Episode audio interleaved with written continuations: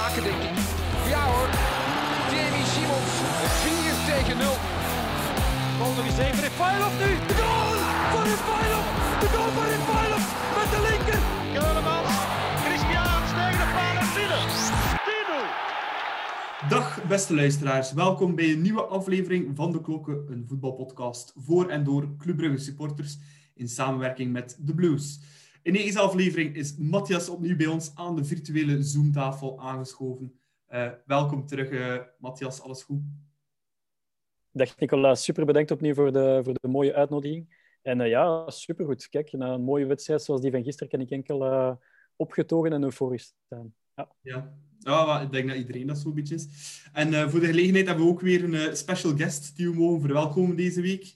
Uh, het is een man die nog samen heeft gespeeld met enkele wereldtoppers, zoals uh, Romelu Lukaku, Yannick Carrasco en onze Mats Rits ook nog.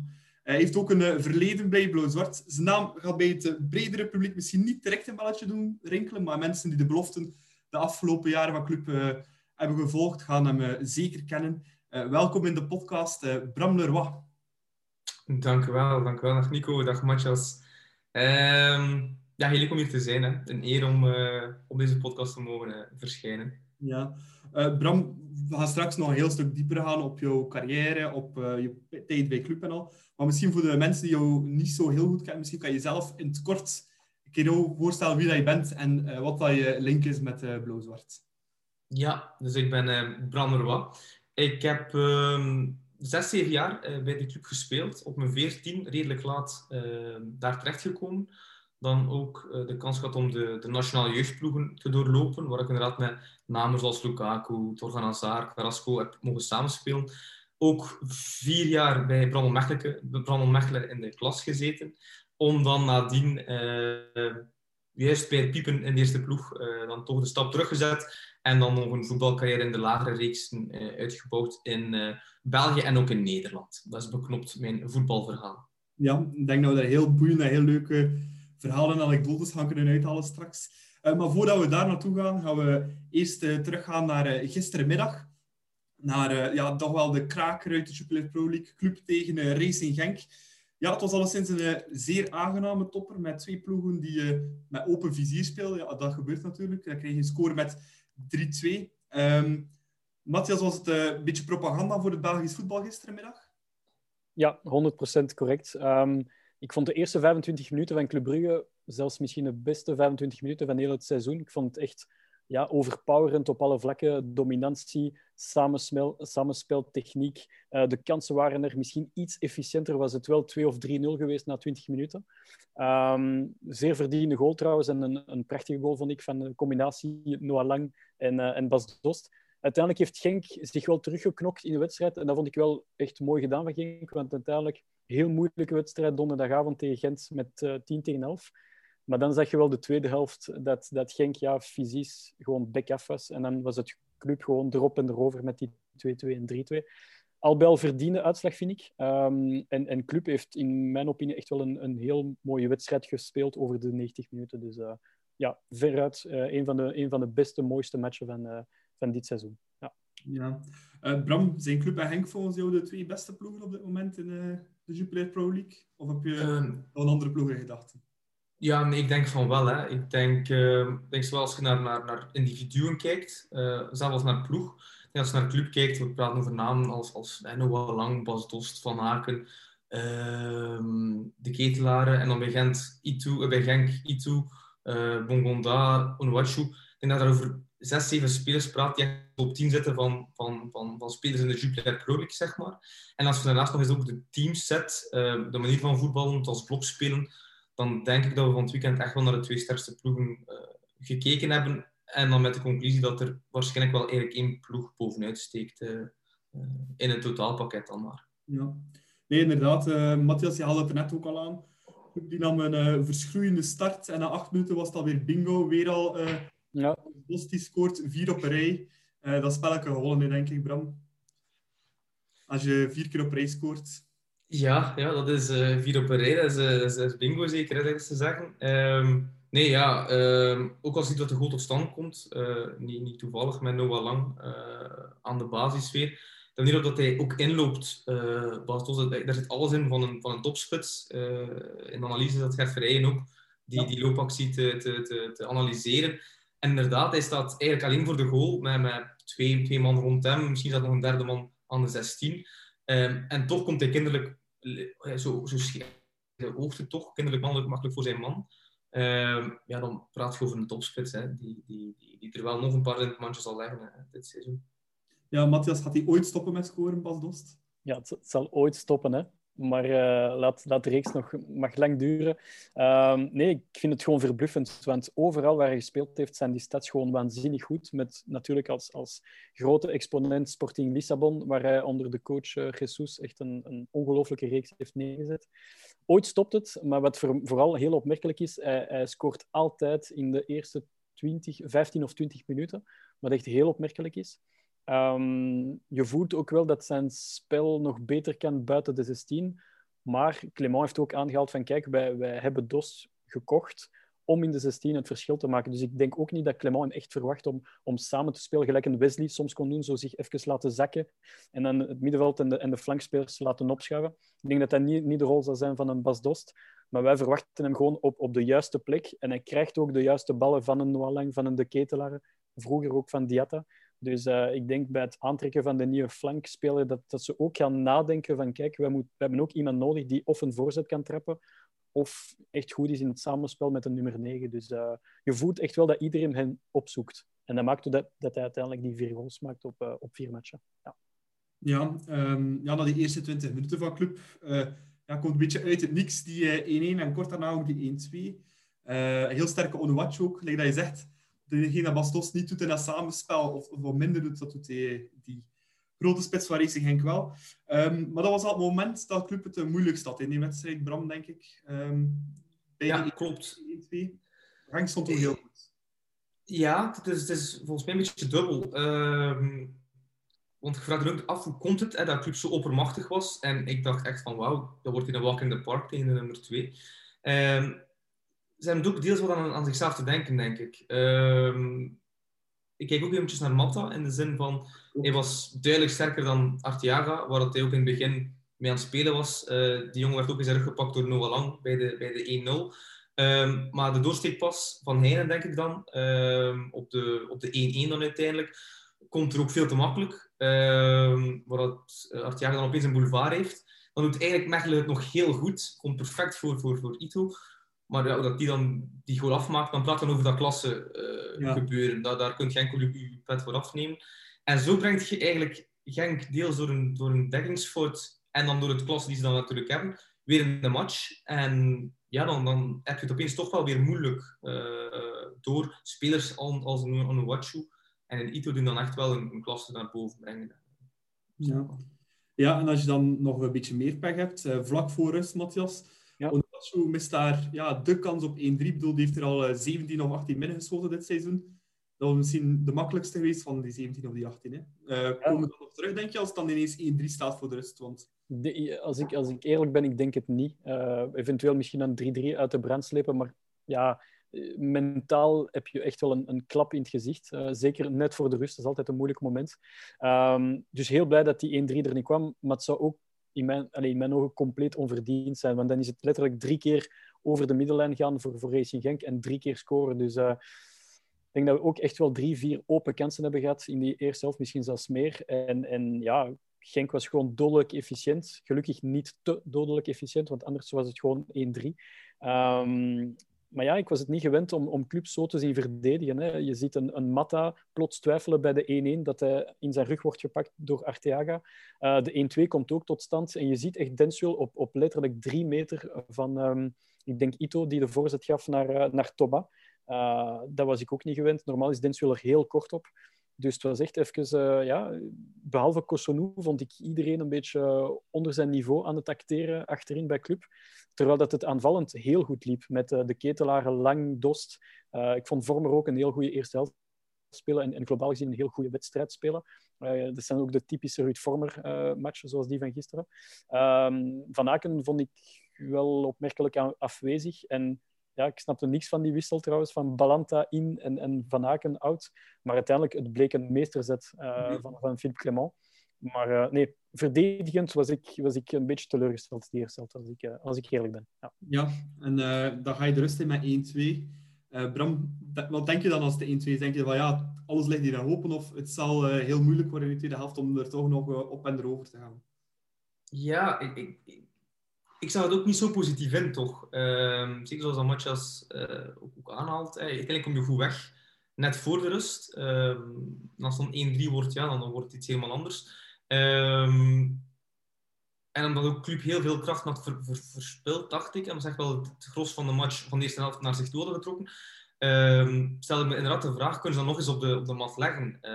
Maar zo waarschijnlijk over de tweede helft praten. En dan, dan blijkt hoe, hoe sterk dat club is. Maar ik zou het eerlijkheidshalve aan de rust minder positief in, uh, langs mijn kant.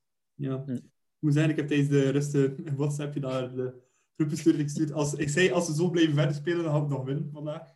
Ja, ja dat is waar. Um, maar ja, uiteindelijk, ik had ook het gevoel, gelijk jij, Nicola, als, als we, als we 2-2 scoren, dan zeker on, onze erover gaan. Want Genk, je zag het ook fysisch, vanaf minuut 50, 60, die waren gewoon ja, de tank was gewoon leeg. Je ziet een Onwachu, minuut 70 denk ik, die was gewoon, ja, die, die kon niet meer ademen bijna.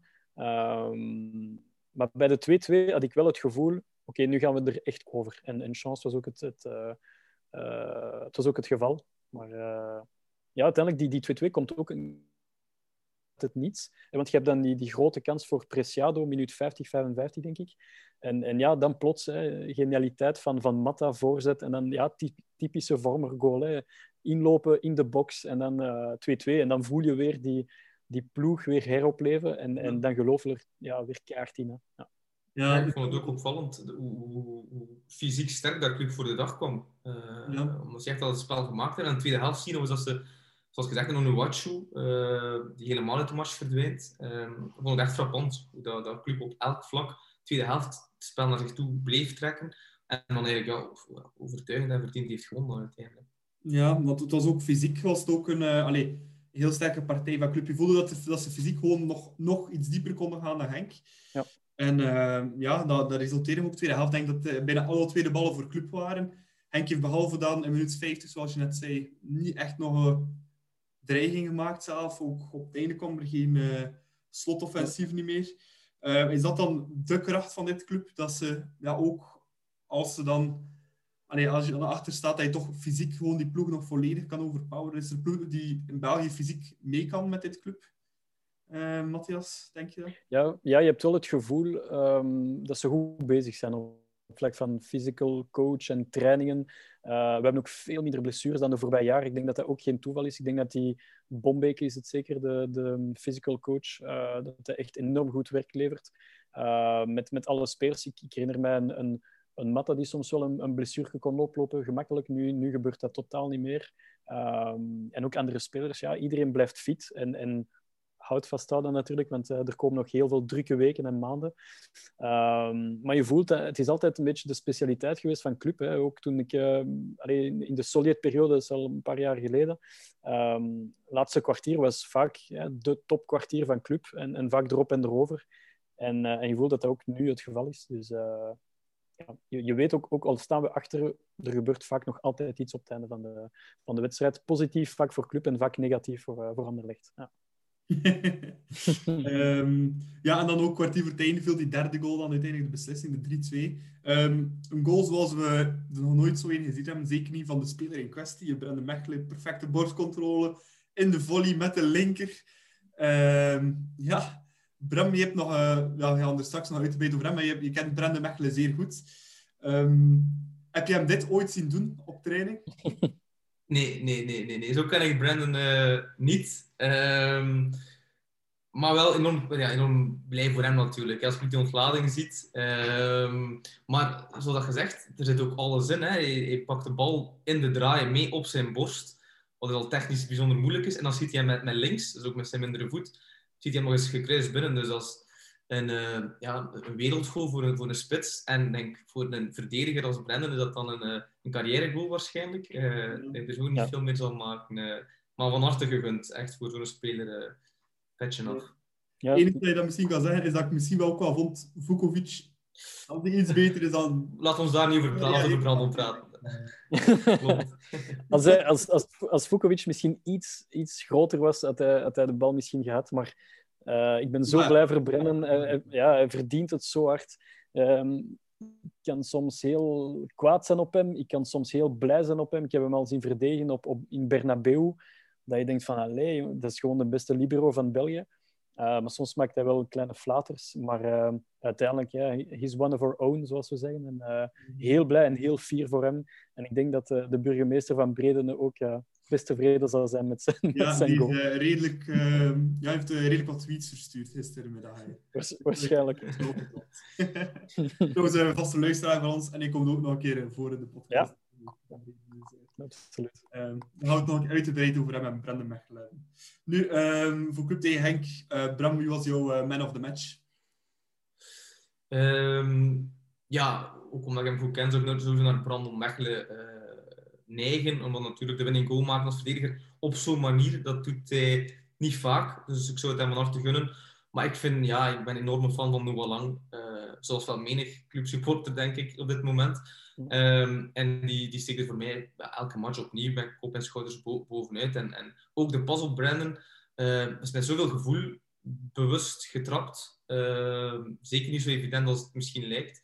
Dus, dus het zou sowieso dus niet twee gaan. En ik geef dan voor deze podcast dan even aan Brandon toch de, de eer. Uh, omdat ik misschien moet, hè, als hij luistert, moet ik misschien wel...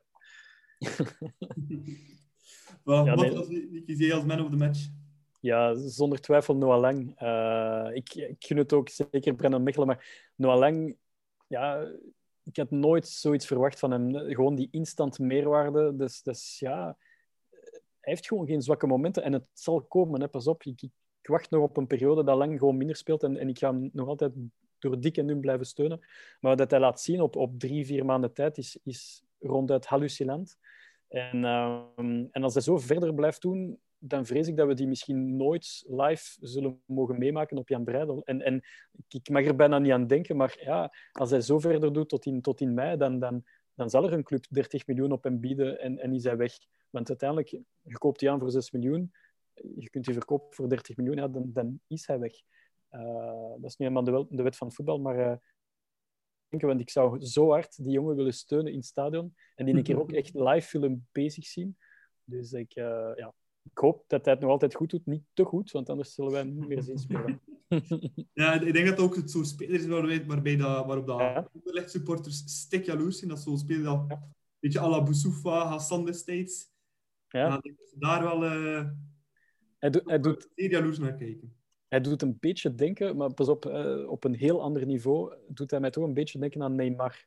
Qua, qua manier van, van ja, die fluwele touch, die een spelmaker van op de flank, van op links, dat doet mij altijd denken aan Neymar. Dus, uh, dat het voetbalplezier van afstraalt, inderdaad. Ja. Hè. Het is bepaalde nonchalance zonder nonchalant te zijn. Maar wat ik daar enorm frappant aan vind, is... Um, het is een topvoetballer, daar gaan we niet meer over discussiëren, maar ook zijn motor en de werkethiek die hij ook aan, aan, aan dag legt, dat, dat vind ik dan nog het, het, het uitzonderlijkste aan dergelijke speler. En dat ook Clément en, en, en meeneemt in heel dat verhaal van, van het clubgebeuren, ja. uh, als teamgebeuren, laat ik ons zeggen. Omdat hij kan voetballen, staat buiten kijf. Ja, anders zit je niet bij Ajax, uh, zo lang op zo'n niveau. Maar dat dat gekoppeld wordt aan de werkethiek, uh, ja, dan, had, dan kan het dan een grote worden, inderdaad. Hè. Ja, je hebt gelijk. Want Loop nog een keer aan de efficiëntie, hè, want... Ja, ja, ook al. 6 goals, 7 assists. Kunt nog fantastisch spelen, maar allee, ik ken spelers die op club fantastisch hebben gevoetbald destijds, maar die nooit van zijn leven die statistieken halen ook. Dus uh, dat ja. komt er ook nog een keer bij. Ja, er was een, een bepaalde discussie op het forum van is, is hij nu de, de meest geniale speler die ik ooit heb gezien? Uh, ik moest spontaan denken aan Vasquez, maar Vasquez was geen totaal, allee, totaalpakket. Vasquez was vista en, en zotte passing, maar veel blessures. Um, voor mij, Perisic en, en Lang zitten samen in balans qua meest geniale speler die ik ooit heb gezien bij club. Um, maar Vasquez zit er nog een trapje onder, want die twee hebben wel het totaalpakket. Grote motor, fysisch sterk, uh, passing, vista, techniek, alles erop en eraan. Dus uh, ja, voor mij ligt echt op dit moment Lang en Perisic echt uh, de bovenste schat. Ja. ja. Nu, over de topper kunnen we denk ik wel terecht concluderen dat Club Holen heeft. En ook in het uh, klassement hoe Club een fantastische zaak. 12 punten los op Race Henk. En dat is op een paar weken tijd echt uh, volledig dat die kloof volledig uh, uitgebreid. Um, is er een reden, denken jullie, dat er juist in deze fase weer zo'n grote kloof wordt staan tussen de club en de rest van vorig seizoen? Was dat eigenlijk wel een beetje hetzelfde? was ook zo na nieuwjaar dat die kloof echt werd te slaan. Bram, heb je daar een verklaring voor waarom dat, dat zou kunnen zijn? Dat dan juist nu is? Dat is, een, dat is een moeilijk gegeven. Uh, ik denk, op dit moment heeft waarschijnlijk ook het Europees voetbal uh, een impact. In de zin van, ja, de Champions League vraagt natuurlijk een, een bepaalde belasting. Um, ik wil daar straks ook op inspelen als we praten over het fysiek van club. Als je ziet dat op Napoli, eigenlijk in het 90e minuut, als Charles nog tegen de, de dekla trapt, toont ook aan als je Napels in de 90e minuut nog dat kunt gaan brengen, toont dat ook echt... Dat is Lazio. Uh, Lazio, excuseer. Ik ben heel blauw-wit. Blauw-wit. Uh, Lazio. Wel, als je daar ziet, dat toont ook het fysieke, maar dat toont ook hoe diep dat ze moeten gaan zijn uh, voor dergelijke matchen. En dat gaat sowieso in de competitie ook uh, een impact gehad hebben. Dus heeft dat er nu mee te maken? Ehm, misschien wel. Ehm, anders, inderdaad. Ik denk bepaalde spelers geïntegreerd een Bas Dost, een Noah Lang, die, die nu echt beginnen het systeem kennen, ingespeeld geraken dat dat er ook wel mee te maken heeft. En nu lijken ze wel vertrokken. Hè. Ja. Uh, Matthias, heb jij er een verklaring voor waarom het juist nu is? Ja, ja, ik had eerlijk gezegd, ik had dat niet verwacht, want uh, we hebben uiteindelijk begin van het seizoen heel veel punten verspeeld. Uh, domme punten eigenlijk. Uh, hoeveel hebben wij thuis niet verloren? Ik denk, denk een stuk of vier keer verloren ja, op Jan Breidel. Drie, voilà, drie keer. wat heel onberuchts is uiteindelijk. Um, maar uiteindelijk, ja, ik denk dat, dat de andere concurrenten gigantisch veel punten verliezen. Hoeveel weekends hebben wij niet meegemaakt dat we elkaar stuurden, Nicolas, op een zondagavond van goh, het is weer al een perfect weekend met Standaard die verliest, Anderlecht verliest, Gent verliest, Genk verliest. Um, dat, dat, waren wij niet gewoon in het verleden en nu gebeurt dat wel. En, en Club pakt dan wel de punten. Uh, ook zonder Van Aken. Hè. Ik was ook echt oprecht bang uh, toen dat Van Aken uitviel voor drie matchen. Maar uiteindelijk, je ziet dat die motor gewoon blijft draaien, die dominantie blijft draaien.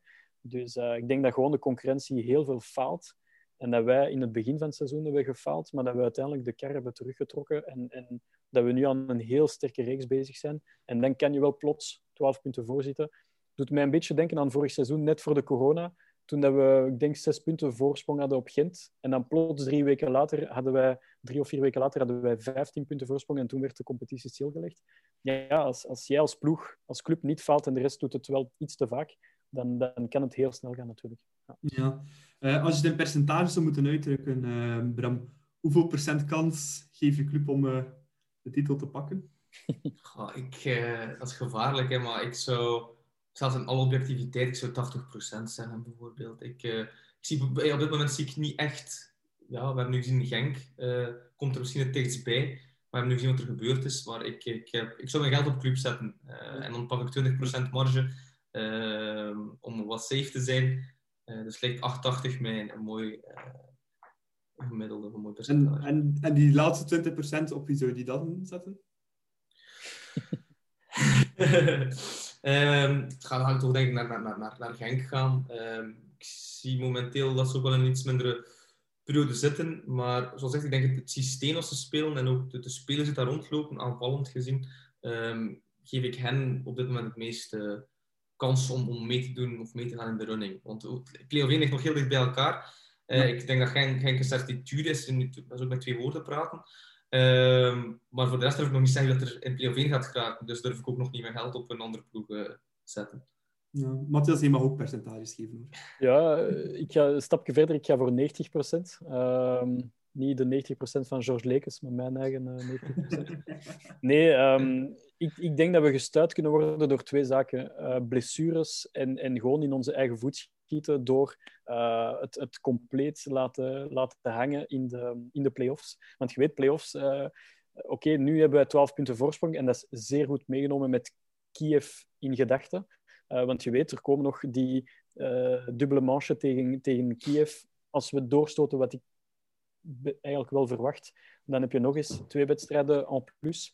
Um, dus dat wordt dan fysiek echt zwaar, loodzwaar zelfs. Beker. Uh, de, de, beker, uh, daar zou ik echt te zeker tegen Brakel, um, ja, gewoon Club Next, of de beste van Club Next, en dan de spelers die niet spelen op, op, de, op het veld zetten. Maar uh, ja, het is vooral Europees ben ik een beetje bang. Uh, als we te ver gaan, dat we, dat we opnieuw een beetje dat scenario kennen van, uh, van 2015 onder Predom. ja, fysiek gewoon te belastend en dan, dan profiteert ook van. En blessures. En daarom is het echt van cruciaal belang dat club ja, de komende week minstens twee, we gaan het straks nog over hebben, maar minstens twee flanken moet aantrekken, want anders kom je echt, echt, echt in de problemen. Als een Noah Lang of een de Ketelaar plots geblesseerd raakt, want wie zet je dan op de flank? Uh, Oké, Reke. Uh, maar voor de rest, Siba is weg, Diatta is weg, Dennis is weg, dus uh, opletten. Ja. nu, um, club is mogelijk op weg naar dus een uh, tweede titel op rij. Dat is al van uh, het Happel-tijdperk geleden dat ze dat gedaan, eind jaren 70. Voor de rest nog nooit uh, twee titels op rij gehad. Denk je dat dat voor club misschien een periode kan inleiden? Dat een beetje à la Bayern en Juve, titel na titel na titel zouden kunnen pakken, Bram? Of denk je dat dat nu echt gewoon een periode is dat toevallig heel veel hoogconjunctuur is, maar dat de concurrentie wel zal terugkomen? Ja, ik weet, het is natuurlijk een beetje koffiedik kijken, maar... Nee, natuurlijk. Het is ook van het zijn bizarre omstandigheden ook, het is rare tijd. Maar ik denk, um, ik was letterlijk zelf aan het denken dit weekend. Zeker de eerste 20 minuten dacht ik van eh, op de dominantie die club uitstraalde. Maar ik denk dat het verder gaat. Hè. Ik denk als je ziet hoe dat de club gerund wordt op dit moment. Uh, het is ook frappant om te zien dat de twee clubs die op 1 op 2 staan, Genk en Club, dan ook wel de, budgetair gewijs meest stabiel staan, financieel gezondst zijn. Um, club dan ook nog ja, transfers ja, met, met ja, gericht op de toekomst, zeg maar. Um, en dan zie ik inderdaad, als we zowel kijken sportief, maar ook extra sportief zien hoe dat daar alles aan toe gaat, um, dan geloof ik wel in een, in een bepaalde dynastie die de komende jaren kan, uh, kan gevormd worden. Uh, er zijn veel factoren die, die een impact hebben, uh, zeg maar. Maar alles wijst er wel naar op dat ze ja, zelfs op lange termijn goed bezig zijn. Dat het niet iets is dat even ja. zomaar uit het niks komt. Ja, want uh, bijvoorbeeld Peter van de Bem zei vandaag ook op de radio, ja, club verkoopt spelen voor 20 miljoen en je merkt het gewoon niet aan het spel. Uh, Matthias, is dat niet ook de kracht dan van... Uh... Ja, dat is, dat is de kracht dat we dat club... En, en zeker op vlak van flanken, dat is zeer opmerkelijk bij flanken. Je verliest Izquierdo, haal je Limbombe, je verliest Limbombe, heb je Danjuma, je verliest Danjuma, haal je Diatta en je blijft zo draaien en uiteindelijk ja, ze kopen echt spotflanken uh, op, op, allee, voor een prijsje. En je verkoopt die maal 10, uh, soms zelfs maal 20. Uh, ik neem het voorbeeld van Van Wesley. Je koopt die aan voor een miljoen en je verkoopt die 25 miljoen. Ja, dat is, dat is fantastisch. Hè? Dus um, nee, vooral op, op, op flankenvlak doet Club het uitstekend. Um, maar gisteren miste ik wel een beetje diepgang soms. Diatta bracht, uh, brengt diepgang. Dus ik denk dat ze daarop vooral moeten letten deze week om, om, een, om een flankspeler te halen die diepgang heeft. Maar, maar als je ziet, uiteindelijk de ketelaren lang Dost en dan net erachter Van Aken, ja, dat is, dat is gewoon fantastisch in België. Maar opnieuw, er komen nog zoveel matchen dat je, dat je ze niet altijd alle vier kunt laten spelen. Maar, maar inderdaad, het was impressionant om, om de ketelaren... De ketelaar blijft ook een, een, een fantastische speler, want je mag hem linksback zetten, rechts, links, diep in de punt hij speelt altijd goed tot zeer goed. Dus uh, ja, mm -hmm. zijn goed bezig. Ja, dan denk ik dat we nu ook uh, genoeg hebben gepraat uh, over Club tegen We zijn al een klein half uurtje bezig.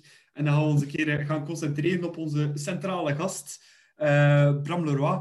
Bram, misschien moet je met je verhaal ehm, dat je wil brengen hier vandaag beginnen bij het begin. Was jij als kind ook al echt een, een voetbalmanneke die niet anders wou dan met de bal spelen? Ja, ja, echt wel dat stereotyp geval van een voetbaldier. Uh, ja, elke kans dat ik had, uh, was ik aan het voetbal. Uh, puur, puur uit plezier, puur uit fun. Het was geen leukere activiteit voor mij dan met vrienden gaan voetballen. Of op mezelf. Hè. ik had thuis, mijn vader heeft paarden. We hebben een piste met zand, wat eigenlijk niet echt voor de enkels is aan te raden. Maar ik stond constant op dat zand te, te shotten naar een lege goal. Ehm, menige marchen te herspelen in mijn hoofd. Dus ja, echt een voetbaldier, zeker en vast. -hmm. Op je, op je veertiende komt club ja, dan scouten hè, en word je gevraagd om naar club te komen. Heb je daar echt lang over moeten twijfelen of je dat echt wou? Want allee, op, zo'n op zo'n leeftijd lijkt me dan toch niet evident om ineens je leven uh, compleet om te gooien en, uh, en proberen profvoetballer te worden. Ja, dat is eigenlijk een heel leuke anekdote um, en, en, en leuk verhaal aan. Dus ik zat in die tijd in de provinciale selectie. Uh, ik zat in Ossa Brakel. De provinciale selectie, dat is het uithangbord voor, voor grotere clubs om te komen kijken. En ehm, ik was dat jaar echt heel goed bezig. Ehm, en ik was aan het flirten met, met Anderlecht, met Gent. Echt heel wat ploegen die achter mij zaten. En ik weet nog dat ik tegen mijn ouders zei... Kijk, als club komt, ga ik daar naartoe. En ik weet nog, na een bepaalde match uh, stap ik in de auto bij, mijn, bij ons mama. En uh, ze toont mij een briefje of een, een scoutingskaartje van iemand van Club. En ik, ik, zie dat moment nog perfect voor mij. Dat ik zoiets echt oprecht geluk had. Hè. Je moet, moet denken, zelfs Anderlecht zat mij, zelfs Gent. Maar toch had ik dat gevoel, enkel omdat Club er opeens uit niks kwam. En um, ja, dan is ik allemaal heel vlot verlopen, nogthans voor, voor kleine mannen uit, Brakel. En ik was echt wel aan, aan, aan die gemeente gehecht, hè, met al die vriendjes. Um, kom ik daartoe op, op club met mijn vader en Hans Gaillet in de tijd. Hangt uit het raam om ons, te, om ons te, te begroeten. En wij vonden ook van, alleen maar, we zitten niet bij het grote Club Brugge. En, en toch heeft die belangrijke persoon zoveel aandacht voor ons. En, en dat is vanaf, ja, vanaf toen is dat eigenlijk een, een, een ja, zeven fantastische jaren uh, geweest voor mij. Ja, nu, uh, Club had toen nog niet helemaal de reputatie van een topjeugdopleiding te hebben, zoals ze dat nu al iets meer hebben. Uh, allee, het zijn wel een aantal talenten uit jouw uh, generatie wel doorgekomen. Ik denk dat dat ook de eerste echte grote lichting terug was sinds lang. Um, maar het, was het niveauverschil dan met Ossa Brakel en Club, was dat dan ineens ook echt gigantisch? Voel je dan ineens van, ah, ik was misschien het mannetje bij, bij Brakel, maar bij Club is dat dan misschien niet meer het geval? Ja, dat was, dat was frappant. Um, omdat die overgang is eigenlijk heel vlot gegaan. Uiteraard, ja, als je praat over niveauverschil, dat was, dat was immens, logischerwijs. Maar ik had het geluk um, dat ik uh, vroeg rijp was, om het niet even zo in, in ook fysische termen te zetten. Um, ik ben niet de grootste, maar een meter 72 voor de luisteraars, om het visueel voor te stellen. maar ik was dat wel op mijn 15 jaar. Dus ik was destijds was ik dan wel redelijk matuur voor mijn leeftijd. En um, ik kon ook voetballen. En dat maakte dat ik destijds, tijdens mijn overstap naar de club, ook een wildcard kreeg voor naar de topsportschool te gaan. Um, wat toch aantoonde dat ik een bepaald niveau haalde. En ik kwam dan ook direct in de voorselecties van de nationale ploeg terecht.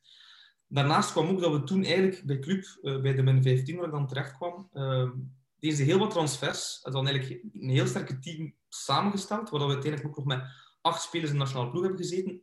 En dat maakte dat je op een heel, uh, ja, moet ik het zeggen, uh, geleidelijke manier kon aanpassen aan dat niveau. Omdat we heel veel nieuwe spelers waren, ook soms van, van Beveren bijvoorbeeld, weet ik er twee, Thibaut de Vos, Jordi Maas, um, kwam ook van iets lagere niveaus. En die overgang viel op zich best mee, waar je natuurlijk wel voelde van oké, nu speelt je wel niet meer tegen Janneke en Mieke op zaterdag, maar speelt je tegen, gaat je op, op standaard gaan spelen, gaat je op Anderlecht gaan spelen, wat er wel matchen zijn van een, uh, een heel ander niveau. Maar dat viel, ja, vraag nu dat dat komt, maar die overstap is redelijk vlot gelukt, uh, die eerste jaren. Ja, want dat mag niet van iedereen gezegd worden. Hè. Vaak zie je echt wel dat, dat jonge spelers zo'n zo'n immens verschil vinden in het, uh, in het amateurvoetbal of, of ja, een lagere reeks en dan plots naar club. Dus dat heb jij totaal niet gevoeld. Um, nee, maar dat heeft volgens mij ook veel te maken met uh, omkadering. En, en dat was het leuke bij club, ik ging op internaat en ik kwam daar met andere spelers van club. En dan werd direct een, vriend, een vriendengroep. En om daar het verschil te duiden, ik ben ook nog bij Anderlecht op, op, op stage geweest. Um, als ik in Brakel speelde, zo een keer gaan kijken. Ah, ja, ja, ja, ja, ja. En, en ja, maar om, om, om te duiden, daar was, was geen nummer. Hè. Ik kwam daartoe en ik moest met mijn vader rondkijken van waar moeten wij zijn. En ik weet, ik heb een, een halve time, of een time gespeeld uh, tegen Vigor Weitensham. Ik had ook nooit vergeten als ik 12 jaar was. En ik ben van rechtsvoor naar centrale middenvelder naar linksbak gegaan op, een, op één helft tijd, dus op 40 minuten zeg maar. Uh, en nadien werd ik gewisseld. En dat was van... En als je in zo'n systeem terechtkomt, ja, dan gaat je heel snel verbrand geraken, want je zit je motivatie kwijt, je zit je drive kwijt, je zit je fun kwijt. Ja. Terwijl in een club had ik nog eens dat familiaal gevoel. Een Hans Gaillet die naar u zwaait, spelers die, die, die, die, die, die, die hetzelfde doel hebben, maar ook aan elkaar hangen, coaches die daar ook op inzetten. En dan denk ik dat dat voor jezelf, als je het, het plezier blijft halen, want voetballen kunnen, kunnen vele mensen, maar als je dat plezier blijft terughalen, denk ik dat dat een ideale omgeving is om als jonge gast het beste eruit te halen. En oké, okay, voor sommigen gaat dat altijd een grote stap zijn, um, maar het vergemakkelijkt de zaken wel uh, in ja. En uiteindelijk heb je vier jaar bij club gespeeld en je ja, geschopt uiteindelijk tot de belofte. Uh, met welke uh, bekende spelers heb je daar nog een goede band? Je sprak over, over Brendan Mechelen, maar zijn er nog andere spelers? Ja, um, dus ik heb ja, op school met mijn vier jaar met Brandon in de klas gezeten, echt. Um, Zinho Gano, Bjorn Engels, waarschijnlijk ook niet onbekend, uh, Birgers Verstraten, Um, Jannes van Steenkens speelt nu bij Deinze in, ja. uh, in 1B. Um, heel goede vriend van mij ook. Um, en dat was bij Club, denk ik, nu altijd bang dat ik iemand zou vergeten. Sander Koopman kwam op een... Gauthier Liebrecht, klopt, ja. inderdaad. Er zijn heel veel, de Friese Schilder, dus heel veel mensen die dan ook naar, uh, naar de lagere reeksen uh, zijn afgezakt. Uh, Simon Savate, kunnen er nog heel veel opnoemen natuurlijk. maar ik denk van, spelers die echt zijn doorgebroken, is natuurlijk ja, Brandon, degene die bij mij dicht stond, omdat ik ja, er ook vier jaar mee in de klas gezeten heb. En dus hij echt wel... We waren met zes in de klas, dus dat was een heel hecht groepje. Hecht groepje. Ja. Uh, heb je nog veel contact daarmee met, uh, met, met, van die spelers toen? Uh, veel spelers van de lagere reeks, zoals de Jannes van Steenkist, de Simon Savate, dat, dat, blijft heel nauw contact. En aan de boeven, dat zijn heel veel mensen. Nu, um, spelers op hoog niveau, ik stuur daar natuurlijk een berichtje naartoe. Um, maar ja, uiteraard, als je elkaar niet veel meer ziet, is dat in het oog en het hart, zeg maar. Maar het blijft zo'n warm hart toedragen natuurlijk. Um, dat is zeker en vast. Maar zeker in de lagere reeksen, zoals, zoals, zoals gezegd, zie je heel veel spelers terugkomen die ooit wel een jeugdopleiding bij, bij club gedaan hebben. En zeker in West-Vlaanderen ja, zit er vol van, hè, als je de lagere reeksen afgaat. Ja, inderdaad. Nu, je, speelt, je had het net ook aan, je speelt niet enkel bij club, maar ook bij de nationale jeugdreeks en de nationale ploegen. Um, ja, je hebt daar met enkele spelers die uiteindelijk internationaal ja, echte wereldtoppers zijn geworden. Staken die daar uh, destijds ook echt al zo bovenuit. Ik denk maar aan een uh, Lukaku, aan een Carrasco, een Torgan Hazard, waar die toen echt ook al zo van... Wauw, die zijn echt gewoon nog, nog een niveau hoger dan hetgeen dat ik hier... Uh, Uh, Lukaku stak er letterlijk bovenuit. Hè. Dat was toen onze coach die bij ons meeliep. Dat ik ook nooit vergeten. De eerste keer dat ik Romelu uh, ja, zag dan. Um, dat was, dat was immens. Ja, ik weet nog een foto met het, met het team en dat waren allemaal jongens en dat ene man. Um, dus Lukaku, ja, dat was, dat was heel snel duidelijk um, dat hij dat een ander niveau was. Zowel fysiek, maar ook, ja, hij heeft er een enorme trap. Uh, was een man die bij ons aan het meevoetballen was. Die is ook heel snel doorgeschoven geweest naar U17 beloften. Dus die heeft ook heel snel stappen gezet vooruit. Maar dan andere spelers, ja, zou je soms van verschieten dat dat eigenlijk niet op dat, op dat moment niet niet, niet de grote spelers ik eruit staken, om een voorbeeld te geven. Um, Carrasco um, was een van mijn concurrenten, want ik was ook zelf een flankspeler, flank aanvaller. Um, ja, dat ging heel nauw tegen elkaar op. Uh, Torgan Hazard van hetzelfde. We waren echt concurrenten. Of, om nog een naam te noemen, Michi Batshuayi zat zelfs niet in de nationale ploeg, omdat ik onder andere een van zijn plaatsen innam. maar dat gaat er natuurlijk wel over hoe dat mensen zich blijven ontwikkelen. En dan, dan zie je dat ja, de jaren nadien, de eerste jaren, zit je allemaal gelijk. Uh, zat daar dan ook bij. Maar dan zie je de jaren daarop, die mensen blijven stappen zetten. Um, zowel naar, naar fysieke cap capaciteiten, ook naar snelheid van uitvoering. Um, zetten die enorme stappen. En dan zie je op een bepaald moment komt er een bepaalde kloof. En waar dat, dat aan, hangt, ja, is dat um, genetisch, is dat opleiding, dat is een, dat is een moeilijke vraag.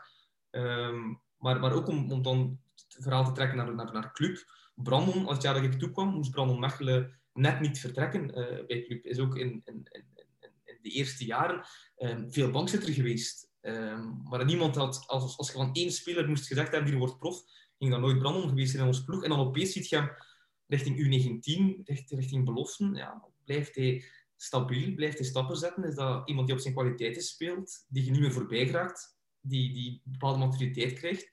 En voordat het weet is die vertrokken. Uh, en tot, tot tot bij de U15 had niemand dat verwacht. En nadien ziet je die ontploffen. En bij hem is wel ook wel puur door zijn werkmentaliteit. Hè. Die heeft een, uh, fantastische lifestyle, om het zo te noemen, in, uh, in het vakjargon.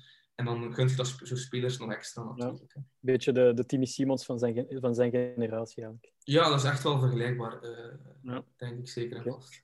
Tijdens uw tijd bij de belofte van club uh, heb je waarschijnlijk ook een aantal keer misschien een speler mogen verwelkomen van de A-kern omdat hij ja, misschien uh, ja, iets slechts heeft gedaan. Ik denk spontaan aan een Nabil Dirar bijvoorbeeld. Uh, heb je daar misschien nog uh, anekdotes over? Of andere spelers?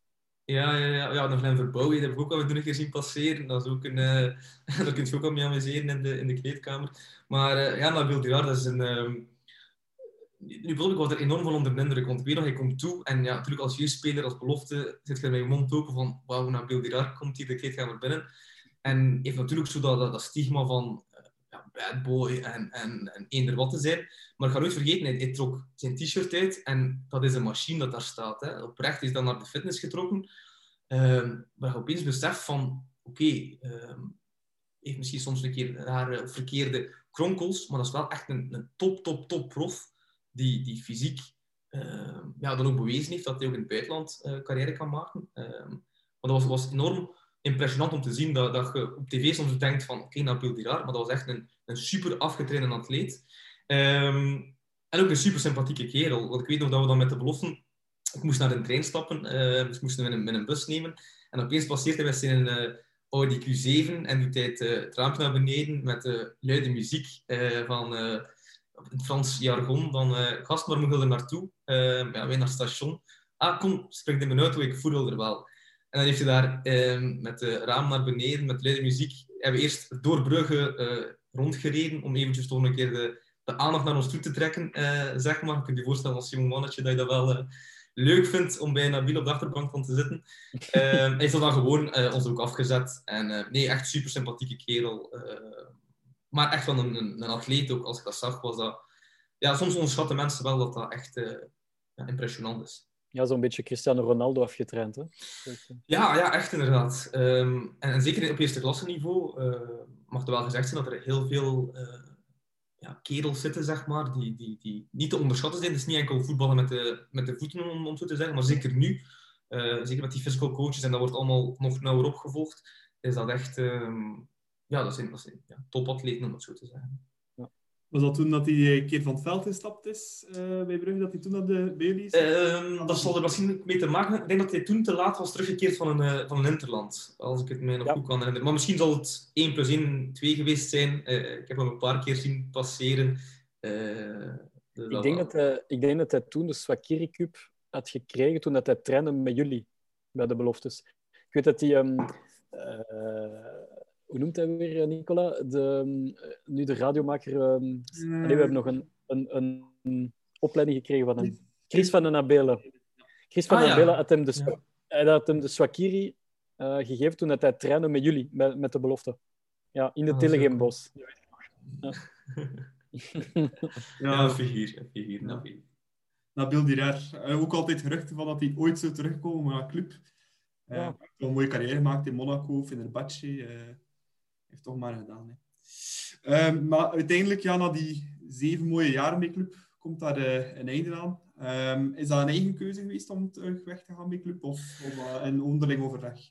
Ja, ja, dat was sowieso een onderling overleg. Nu, um, de laatste twee jaar waren telkens ongelukkig gestart. Waar je in, het midden van de voorbereiding had ik twee keer een, eh, een spierscheur, denk ik. Wat dan natuurlijk als je voorbereiding mist, zelfs bij de beloften, toch al negatief is. Zeker als je met heel veel talent rondloopt, had dat wel een impact.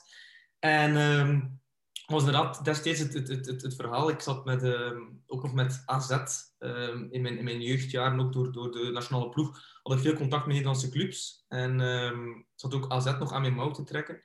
En was ik ook in onderhandeling om daar een week te gaan testen, totdat ik dan uh, op training opeens een spierloslating in mijn hamstring voelde, waardoor ik vijf weken aan de kant uh, moest zitten. En dat was juist op het einde van het seizoen, waar ik in volle onderhandeling was van wat ga je doen? Maar dan voel je wel dat bij club het, het, het verhaal moeilijker begon te worden. Um, en begon ook mijn opties open te worden. En heb ik dan beslist om dan de stap ja, terug te nemen uh, naar, naar, naar, naar Brakel, wat dat toen derde, derde klas was. Met een insteek van laat ons daar vertrouwen herwinnen, terug dat voetbalplezier vinden. Om dan eventueel stappen te zetten. En dat is natuurlijk altijd de, de, ambitie uh, geweest.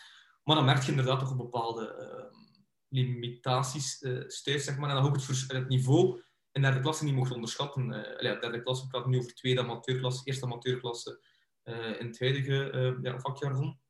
Wat dat toch, ja, het zijn daar heel veel ex-spelers van club, met heel veel spelers, of, of, of echt eerst, ex-eerste klasse ploegen. Wat het niveau ja, enorm optrekt. Hè. Ik denk op voetballistisch niveau mocht je niet onderschatten welke spelers daar soms, soms rondlopen. Ja in tegenstelling tot, tot veel spelers die prof worden of uh, proberen te worden, heb jij wel verder studies kunnen, uh, gedaan en afgemaakt. Was dat gemakkelijk combineerbaar? En snap je ook dat jonge spelers, of zelfs veel spelers, gewoon hun, hun studies laten schieten? Want dat is een beetje de, de cliché. Hè? Profvoetballers of, of voetballers laten hun studies uh, gewoon schieten en jij niet. Ja, nee, dat is waar. Dat is waar. Ook mijn ouders enorm dankbaar voor zijn. Eh, dat ze telkens gefocust hebben van, van kijk Bram, dat is belangrijk. En ik heb ook misschien juist op het goede moment uh, die tegenslag bij club gehad. Hè. Ik was juist 18 geworden. Ik denk als je een profcontract tekent op je 17 bijvoorbeeld, geef me een voorbeeld, en, en hangt daar vier jaar aan vast, ja, dan ga je inderdaad meer mee en heb je ja, die belangrijkste jaren voor je studies gemist. Zeg maar. Dat is misschien het voordeel dat ik op dat vlak gehad heb. Um, anderzijds is daar misschien wel nog werk uh, op pedagogisch vlak om te maken dat inderdaad spelers niet enkel focussen op, dat, op die droom, maar ook op die studies. Uh, moet zijn dat, dat er bij Club daar wel een bepaald traject was vooruitgestippeld, waar we echt wel begeleiding kregen voor studies en zo. Maar uh, ja, ik heb zelf toen ik bij de belofte zat en ik moest overdag trainen. Uh, ik heb één jaar kine gedaan, of een half jaar voor alle duidelijkheid. En als je ja, overdag moet gaan trainen, ik weet nog, ik kwam mijn tweede, derde week was de eerste keer naar les anatomie. En uh, die mens was over het os eender wat aan het praten. En ik heb een half uur gedaan voordat ik wist dat hij over de hand, de middenhandsbeentjes bezig was. Om je maar een idee te geven, ja, je raakt in je eigen wereld terecht en je raakt, je raakt niet op school en je zit nog met een voetbal in je hoofd. En ik begrijp dat dat een heel moeilijke combinatie is voor velen. Uh, en een, ja, soms een vergiftigd geschenk. En dan moet je wel ook omkaderd zijn om toch, toch die focus te kunnen uh, houden op, op, op, die andere zaken, hè, op plan B, dat toch ja. ook niet onbelangrijk is, zeg maar. Uh, ja, uiteindelijk, ja, nadat je vertrekt bij club, ga je terug uh, naar je jeugdliefde Ossa Brakel uiteindelijk. Um, maar je hebt dan ook nog een uh, buitenlands avontuurtje gehad hè, bij FC Hoek. Hoe ben je daar terecht gekomen? Ja, voetbal is een kleine wereld, hè, de voetbalwereld. Dat was uh, Jan Stand, coach van de belofte van club, nog geweest. Ik praat ook over ja, in mijn jaren, dus tien jaar terug. En die was bij FC Hoek terechtgekomen. Uh, is zelf van Blankenbergen, als ik het mij niet vergis. Dus ja, Blankenbergen Hoek zal niet zo gek ver uit elkaar gelegen hebben. En opeens belt hij mij van, kijk Bram, ik zit, ben bij Hoek aan de slag, zie je het niet zitten om, om, om, om, om een keer te komen praten. En uh, dan toch die stap gezet, wat toch ook alweer een grote stap was, van, van vier jaar Brakel naar, naar Hoek. Maar dat is een voetbalgek land, in Nederland. En Hoek is de ploeg van Zeeland. Uh, en dan voelt je wel, dat leeft daar enorm. daar speelt je vaak voor, voor 800, 900 man. En dat is die Hollandse mentaliteit. Als het goed is, dan kan het niet op. Maar als het slecht is, ga je het ook geweten hebben. En dan krijg je wel heel vaak directe, directe commentaar te verwerken van de supporters na de match. Maar dat hoort erbij en dat was wel ja, bijzonder leuk. Ja, je hebt daar ook wel een heel bijzondere match ook een keer gespeeld hè, bij uh, FC Hoek in de, de Nederlandse beker. Ja, klopt. Um, dus we hadden uh, een bekerverhaal en we moesten naar FC Lisse. En Lisse, ja, dat was vanuit Hoek toch drie uur met de bus rijden. En we, we gaan er naartoe, we spelen onze match en het wordt 2-2. En dan hebben we een penalty shootout. en zoals je kent is dat normaal, ploeg A geeft een penalty, dan ploeg B, dan ploeg A terug, dan ploeg B. Nu, de, de scheidsrechter van dienst had er niet beter op gevonden om het ABBA-systeem te gebruiken. En we houden dat in. Hè, ABBA. Ploeg A speelt, schiet één penalty. Uh, ploeg B schiet er twee. Dan ploeg A twee. Dan ploeg B terug twee. Niemand, niemand begreep de, insteek, maar we verloren met penalties. En de voorzitter zei nadien direct van... Uh, dit kan niet zijn, we gaan dat hier aanklagen en gaan ze maar verder. En dan is daar een hele hetze ontstaan in Nederland. Dat is echt op, uh, op NOS geweest. Van, van, dat die scheidsrechter het ABBA-systeem had gebruikt. En dat is dus voorgekomen. En uiteindelijk is dan beslist geweest dat die penalties ongeldig waren. Dus wij hebben dan twee weken later, op, uh, op een woensdagavond, zijn we terug in een bus gestapt. met heel de ploeg, dus nog met twintig man. Zijn we naar Lessen gereden, drie uur aan een stuk. Hebben ons opgewarmd en hebben dan gewoon enkel penalties getrapt. Dus, uh, maar opeens verschijnt daar wel voor een penalty shootout van vijf minuten opeens 500 man tevoorschijn. Uh, had eerst getraind voor team, want ja, hoe moet je je voorbereiden op een penalty shootout? Uh, wij ook, wij hebben er staan opwarmen. Ik heb dan ook één penalty getrapt. Uh, je zit ook al een week voor te bereiden op een penalty natuurlijk, want ik had tegen gescoord in de, in, de, in de eerste match. Natuurlijk is dat een mentaal mindgame van, ja, waar ga ik hem nu trappen? Ga ik hem er zelf nu trappen? Dus ik was daar enorm nerveus voor. Uh, en uiteindelijk winnen we dan toch die match. Dus zijn die, die zes uur op een bus niet, uh, niet voor niks. En dan op Heracles um, de match mogen spelen in een gala-match natuurlijk voor Hoek. Uh, wat een enorme beleving was. Right. Nadien kom je, eh, je komt nog uit voor Mendel United en, en zorg je voor een tweede keer voor een bekerstunt. Ja, bekerwedstrijden, dat, is, dat ligt je wel. Hè. Daar heb je wel goede herinneringen aan. Ja, ja, zeker. Ja. Sommige mensen, sommige lezers zullen misschien het mirakel van Brakel hè, ook herinneren, waar we um, tegen Westerlo met 6-1 winnen. Dat was, dat was, ja, voor Brakel was dat immens. Ehm, ik weet nog een goal van mijn hoofd.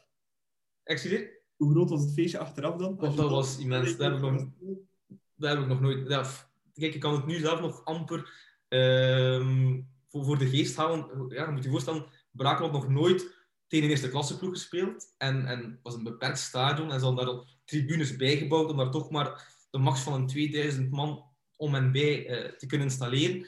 En opeens voelt je tijdens die match, het wordt 1-0, het wordt 2-0. Wij, wij komen op dat plein, ja, wordt gek. Je, je wat gebeurt hier? Dan wordt het 2-1. Ik herinner me nog, en dan denk je van, ja, het is mooi geweest, nu gaan die man erover gaan. Dan wordt het 3-1, dan wordt het 4-1, dan wordt het 5-1, dan wordt het 6-1. En, en ja, dat was een delirium. Hè. Dat was, dat was, dat was ja, voor, voor Brakel eh, ongezien. En, en zelfs nu nog hè, blijft dat eh, een, een heel mooi verhaal. Eh, en dan inderdaad, om matches terug te komen, inderdaad, dan hebben we met Mandel nog eens gaan winnen op, uh, op Waasland Beveren. Uh, 1-2, als ik het goed voor heb. Dus ja, die bekerwedstrijden ja, liggen mij wel op de een of andere manier. Ja, dat was altijd speciale wedstrijden. Ja, natuurlijk, beker. Dus erin of eruit natuurlijk blijven.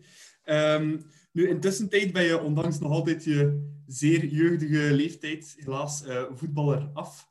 Um, wat is er juist uh, misgelopen dat, dat, dat je nu niet meer voetbalt? Ja, dat is een uh, ja, heel jammerlijk verhaal. Ik had net na wat omzwervingen bij, bij Hoek, bij Mandel en bij, bij Gent, Racing Gent Zeehaven beslist om drie jaar te tekenen bij, bij Olsa Brakel. Dat is de ploeg waar het allemaal begon. Um, en waar, waar echt een heel mooi project op poten staat. En um, in coronatijden lag alles stil. Ik ging gaan lopen, maar ik bleef last krijgen van mijn heup. En dan heeft een, een, een scan uitgewezen dat ik graad 5 um, kraakbeennetsel had. En voor mensen die graad 5 niet kennen, dat wil zeggen dat er niet veel kraakbeen meer is. Dus dan weet je al dat het niet goed zit. En dan heb ik dat ja, besproken met de nodige medische uh, ja, kenners, om het zo te zeggen. Uh, en dan bleek het echt niet meer opportun om nog dat risico te nemen als ik niet voor mijn 30 met een, een heupprothese wil zitten. En dan is het zo ja, redelijk plots tot een einde gekomen. wat dan natuurlijk heel, heel jammer is en dat het ook wel mentaal toch voor de nodige kloppen heeft gezorgd. Maar um, dan probeer ik de knop om te draaien. En uh, daar ben ik ook vooral heel dankbaar voor, voor, voor op, mijn niveau. En, en, en als ik er voor, als ik klein was voor mocht te tekenen, heb ik heel mooie verhalen uh, meegemaakt. En dan kan ik ook zonder rancune terugkijken op al die zaken die ik heb mogen beleven. Okay. Heb je het gevoel dat je, dat je alles uit je carrière hebt kunnen halen, ondanks het grote talent van, van toen bij club? En, en denk je van dat je alles hebt gedaan ervoor? Of, of had je misschien sommige ja, zaken anders gedaan, achteraf bekeken? Ja, nee, dat is een heel goede vraag. En, en dat vraag die je natuurlijk vaak stelt. Hè, van waarom iemand anders wel en, en ik niet? Hè, als we nu kijken naar Torgan Averre. Um, Oké, ik moet nog nu niet Dortmund zijn, maar al was het maar eerste klasse. Maar ik kan inderdaad mezelf niks kwalijk nemen. In de zin van, um, ik was niet op Brandon Mechelen niveau qua lifestyle. Maar um, ja, ik heb er altijd wel voor verzorgd. En uh, het was een droom die ik ook wil, wil waarmaken. Maar je merkt nu ook het feit dat ik nu ook inderdaad met mijn heup nu iets zo vroeg begeeft. Um, op een bepaald moment kwam ik op mijn limieten terecht. En, en die voor, dat die voor mezelf niet in het voetballistische zaten, maar wel in het fysieke uh, aspect. Uh, ik ben niet de allergrootste, zoals ik hier al aangegeven heb in cijfers. Maar ik ben ook niet het meest explosief. En, en die zaken kloppen niet echt. Als je al niet te groot bent en je bent niet super explosief, denk ik dat het op eerste klasse niveau heel moeilijk hebt. Um, en dan heb ik zoiets van, kijk, ik heb er alles proberen uit te halen en, en heel mooie momenten beleefd. Uh, en kijk, ik mag op podcasts als deze komen, dus dat is alvast een teken dat ik toch al iets bereikt heb. Uh, maar dan kijk ik met een heel goed gevoel terug, zonder zoals echt zonder enige rancune. ja, je hebt, allez, je hebt er net al wat namen genoemd, Hazard, Carrasco, Lukaku. Um, maar wie was nu eigenlijk de aller, allerbeste dat je ooit mee hebt samengespeeld? Dat dat was nu eigenlijk, toen ik ermee samenspeelde, de allerbeste. Mee samenspeelde... Moet ik even over nadenken. Ik kan de beste speler zeggen waar ik tegen gespeeld heb. Um, nochtans had dat niet echt een belletje doen rinkelen, alhoewel de nummer 2 misschien wel. Dat was Ganturia. En om ook een idee te geven, nu wel echt een goede voetbalkenner zijn om, om, die persoon te kennen, dat was een uh, Georgiër. En dus we hebben met België tegen Georgië gespeeld. En die speelde destijds bij Barcelona. En uh, natuurlijk weer als jonge gast van, wauw, speelt iemand van Barcelona bij Georgië. En dat was, dat was echt, dat was our categorie. Die was tijdens de match naar de supporters aan het applaudisseren van op het veld. Uh, puur omdat er zo mee aan het spelen was. Dat was wij zaten allemaal op ons limiet en ons aan het, uh, aan het afbeulen om dat niveau aan te kunnen. En die was letterlijk op een bepaald moment, ik weet nog, minuut 70, ik zat op de bank op dat moment naar hem te kijken. En die was hem aan het omdraaien uh, richting het spel zelf, om gewoon even de supporters te, te groeten. Dus dat was, maar dan zie je ook weer al, dat dergelijke speler heeft dan nog bij, bij Twente of bij Vitesse gezeten in, in, Nederland, maar ook niet echt is doorgebroken. Um, ja, de andere speler waar ik tegen gespeeld heb, waar ik niets tegen te zeggen had, dat was Paul Pogba van, uh, van Frankrijk. Ik was toen, had ik de kans om kapitein te zijn voor de nationale ploeg. Vraag me niet uh, waarom. Lukaku was waarschijnlijk al doorgeschoven. En, en Mats, die ook vaak kapitein was, um, het zal een doorschrijfsysteem geweest zijn.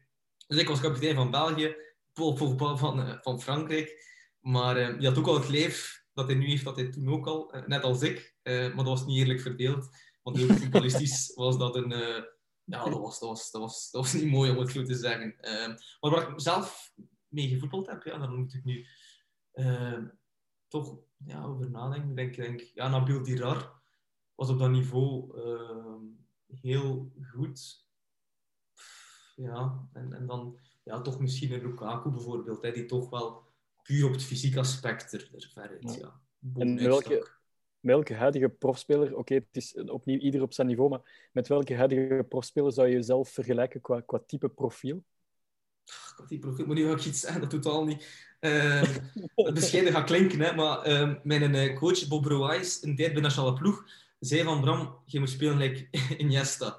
Uh, nu ik wel niet wel...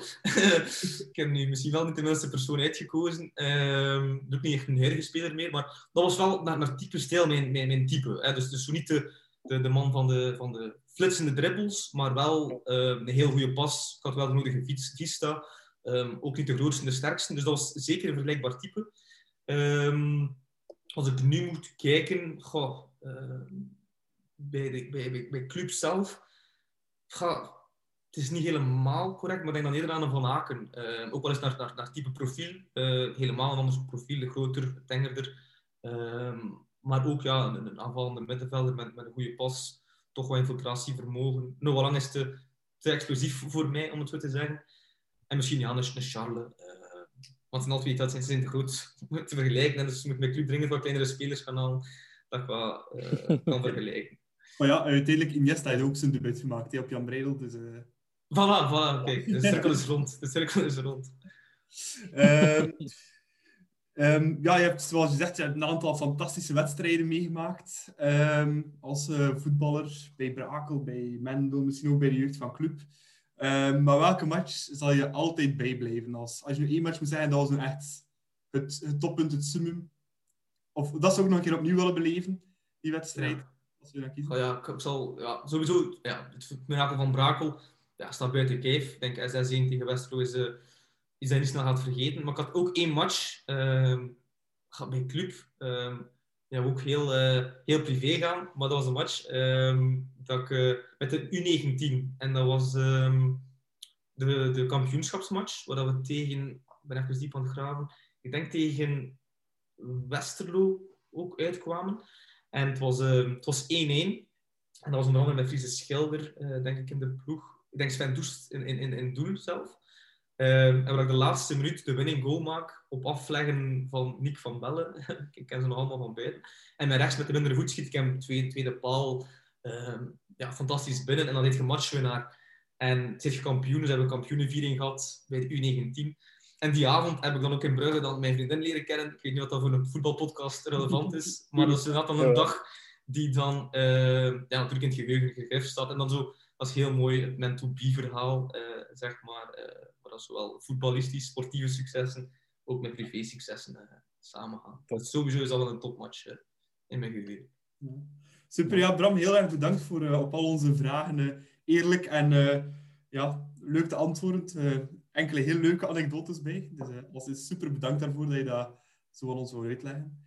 Um, en dan denk ik dat we nu stilletjes kunnen overgaan uh, naar het volgende. En het volgende is de Kaju Cup. Ja, Jan. En voortgaan. Ze kunnen niet volgen.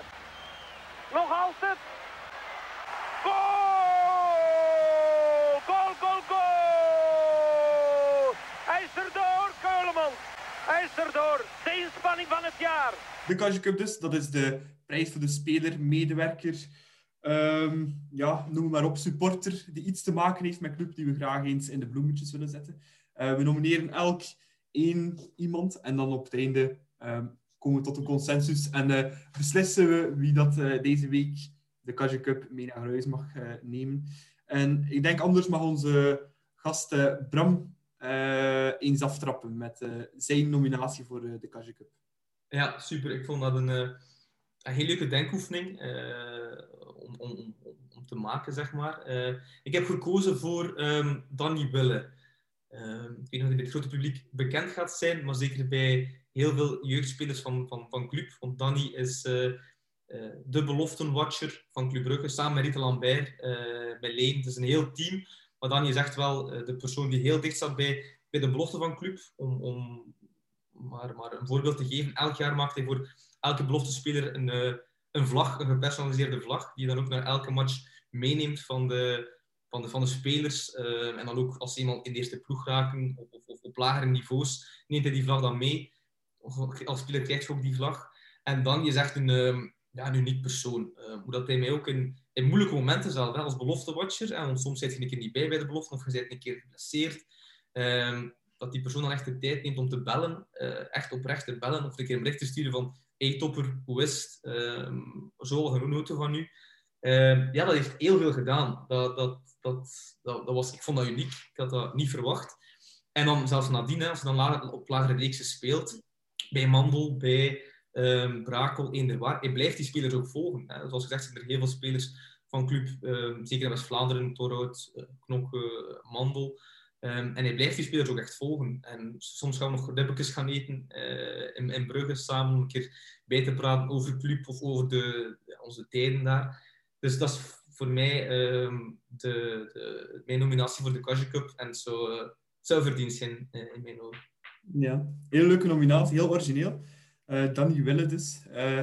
Matthias, wie heb jij als nominatie gekozen deze week? Ja, ik kies voor een beetje nostalgie uiteindelijk, want hij is onlangs vertrokken. Maar nee, ik kies, ik kies deze week voor Crepin Diata. hij is een beetje als, misschien niet Mr. Nobody, toegekomen bij club van het van het Almighty Sarpsborg. Maar ja, toch wel een talentje die binnenkwam bij club exact drie jaar geleden. Ook in de, in de winter, toen, dat, toen dat we net kampioen werden onder, onder Leco. En um, ja, Crepin uiteindelijk is een, is een zeer belangrijke factor geweest in het, in het succes van Club Brugge de voorbije drie jaar.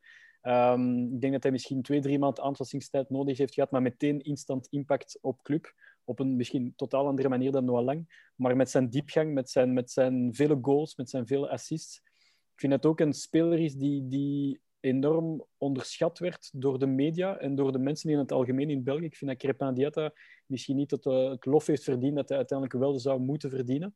Um, en hij is zeker niet door de achterdeur vertrokken, want Monaco, heel mooi project, heel mooie ploeg.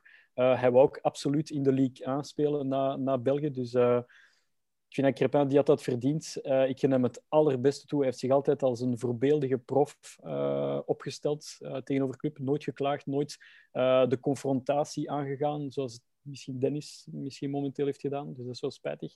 Maar nee, Diatta vond ik echt een, een geweldige speler. En, um, en hij heeft zich geschikt in een, in een meer lopende wingerprofiel uh, onder Leco in een 3-5-2, dat hij heel de flank moest afgaan. Uh, onder Clement was het misschien iets meer zijn ding om, om ja, lekker aan aanvallen te mogen denken in een 4-3-3. En dan zie je ook, uh, ondanks dat vele kenners zo gezegd zeggen dat hij een wat minder seizoen speelt, ja, uiteindelijk 10 goals en een paar assists. Dus voilà, een, een welgemeende Cash Cup deze week voor voor Crepin Diatta, hashtag eh, Crepinho, die we, die we enorm gaan, eh, gaan missen bij club. Ja. ja, en ook al geniaal dat hij in zijn contract bij Monaco heeft laten zetten. Ja. Dat hij niet kan uitgeleend worden naar Cercle. Ik bedoel, uh, daarvoor alleen als hij al haalt hier. In, dat, ma ja. dat, maakt het helemaal af. dat, dat, vond ik echt oprecht fantastisch. Ja. Maar dat nog zo, ik denk wel dat dat zal loslopen bij Monaco. We gaan er straks ook nog verder op ingaan op Diatta. Maar ja. nee, heel, heel leuk dat hij dat er ook heeft ingezet. Uh, ik, ik zelf heb gekozen voor um, onze kapitein als uh, nominatie voor de Kaja Cup, Ruud Vormer. Um, en om, ja, hij heeft fantastische matchen gespeeld, maar speelt de laatste tijd echt weer volledig op niveau, haalt weer zijn assist. En um, de reden van de nominatie is ook omdat ik vaak ook hoor dat mensen vinden dat Ruud Vormer wat afgeschreven is, dat hij het niveau niet meer haalt, maar elke keer komt hij terug.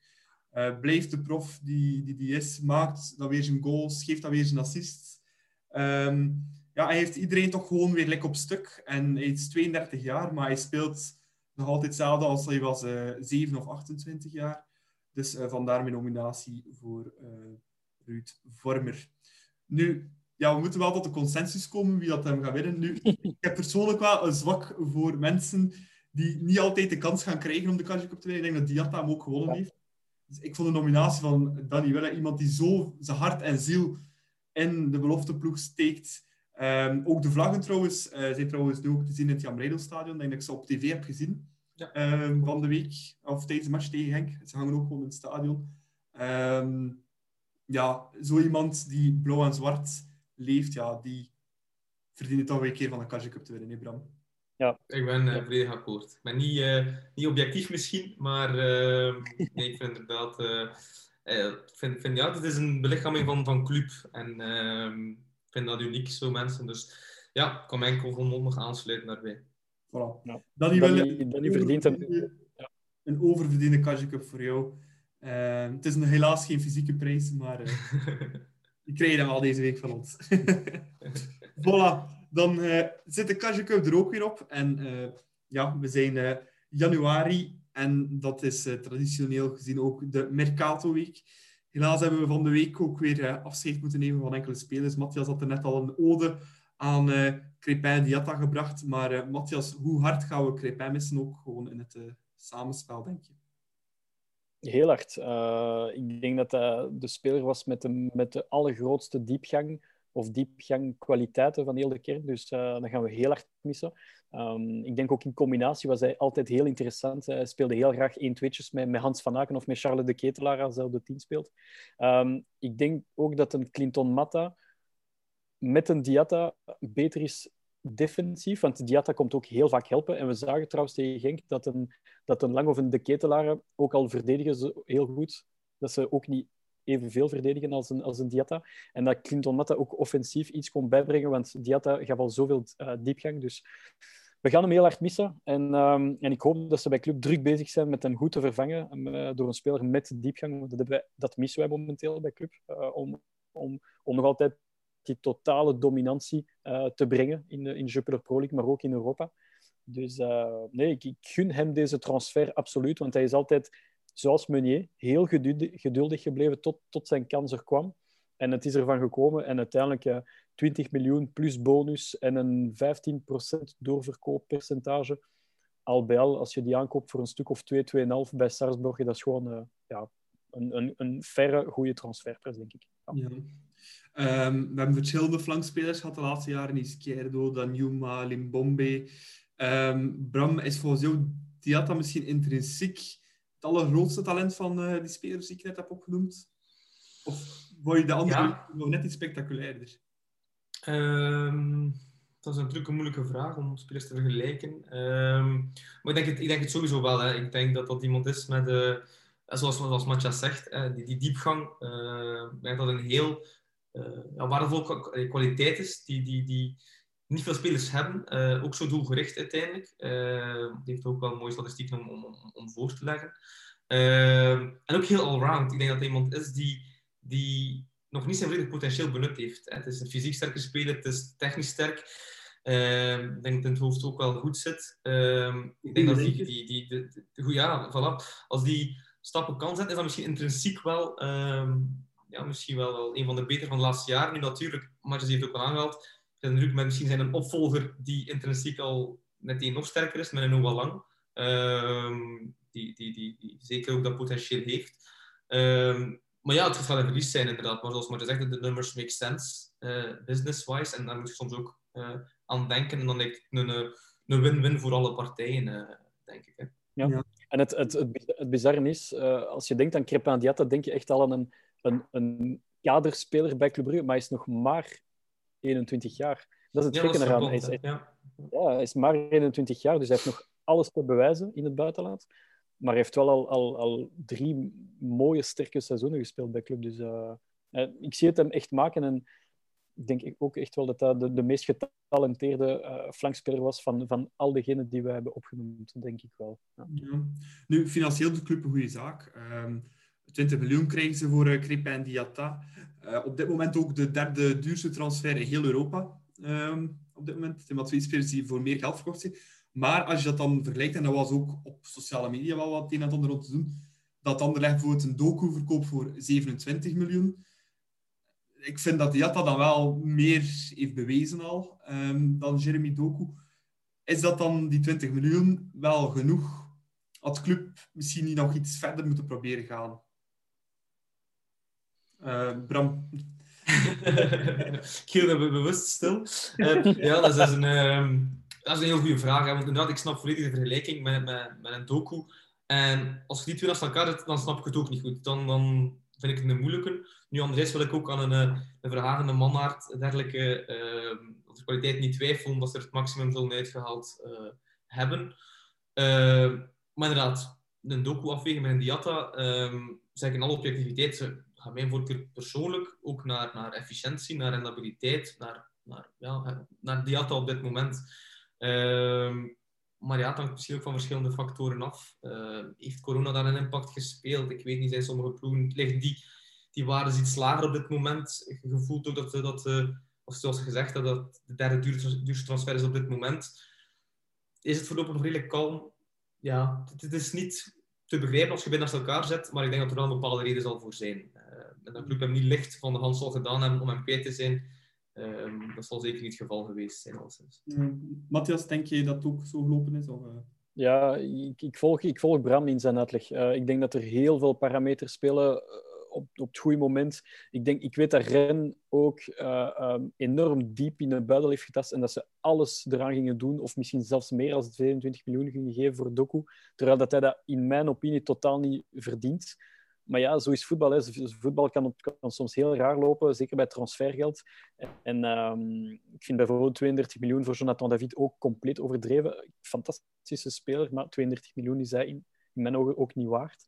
Um, ja, misschien is Diatta niet zo'n sexy product als, als uh, Doku. Uh, Doku is drie jaar jonger en, en A-international geweest. En oké, okay, ja, Diatta ook bij Senegal uiteindelijk. Maar ik denk dat Diatta, ik zeg het, als, als ik, toen ik tien minuten geleden zei dat Diatta onderschat is in België, dan spreek ik niet enkel over, over de, de publieke opinie, maar dan spreek ik ook echt over de Belgische media. Uh, Doku, bij zijn eerste goede wedstrijd, was meteen uh, Doku Rode Duivel, Doku uh, Champions League niveau. Hij zou zomaar kunnen spelen bij een subtopper in Europa.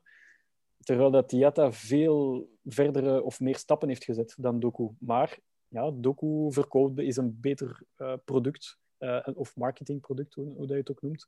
Um, en, en, staat ook beter bij de journalisten en bij de, bij de watchers. Dus dat maakt soms ook het verschil bij, bij transfergeld. Ik denk aan een Charles de Ketelaar, die wel ja, enorm geprijsd en, en geliefd is bij alle journalisten en zelfs bij de concurrerende ploegen. En ik denk dat Charles de Ketelaar wel voor de hoofdprijs zal, zal verkocht worden, omdat hij wel die, ja, de gunfactor heeft van, van de meeste mensen in België. En dat maakt soms het verschil ook. Ja. En ja. ik denk ook dat ze, dat ze inderdaad een beetje mee gaan op het succes van de nationale ploeg natuurlijk. Hè. België staat enorm hoog aangeschreven. Uh, ik vraag me inderdaad af, moest, moest, moest Diata een Belg zijn, bij van en ook al die een keer geproefd hebben van de nationale ploeg, waar je dan ook ja, naar bekendheid, naar faam, naar, naar nummer één land van de wereld, zeg maar, uh, dat je aan de deur klopt. En dat dat gewoon puur marktwaarde geweest een enorme impact heeft. Uh, en dat dat zoals gezegd, ja, de, de, de voordelen van een doku, maar ook van een de ketelaar bijvoorbeeld, uh, zijn van ze hebben toch dat op hun palmarès staan van hey, we zijn international van België. En het is nu ja, een ideale periode om international te zijn bij België. Want, uh, en, bij, en, en, en bij Noah Lang zal het juist hetzelfde. En het is een Nederlander. Hij heeft bij Ajax gespeeld. Um, hij is ook heel geliefd in de Belgische media, terwijl ze hem wel hebben afgeschilderd bij zijn transfer als slecht karakter en slecht jongen, terwijl dat, dat totaal niet zo is. Dus uh, dat wil ik echt wel even counteren van uh, het is complete bullshit. Mm -hmm. um, Manuel Lang zal ook voor de hoofdprijs verkocht worden, want sexy ja. marketingproduct. Ja. Dat is die connotatie, dat is hetzelfde met Brazilianen. Als je gewoon zegt dat een Braziliaan gekocht, iedereen denkt meteen een Braziliaan is een goede voetballer, wat al zo lang leeft, dat Brazilië het topland is, voetbalistisch gezien.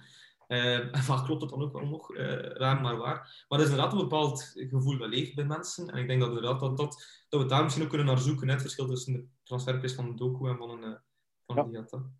Ja, en eh, Diatta. Ehm, de vraag is natuurlijk, ja, Monaco is nu zijn eerstvolgende stop, maar ehm, waar zien jullie hem eindigen, Diatta? Eh zie je hem even ver, even zotte carrière maken als een eh, landgenoot op de andere kant van de flank, eh, Sadio Mané, of eh, gaat hij het toch niet zo ver scheppen? Eh, Matthias, Ja. doe ik een pronostiekje waar gaat Diatta eindigen? Ik denk dat Diatta mm, zonder probleem bij een Dortmund kan eindigen, bijvoorbeeld. Of bij een, ja, een Europese subtopper.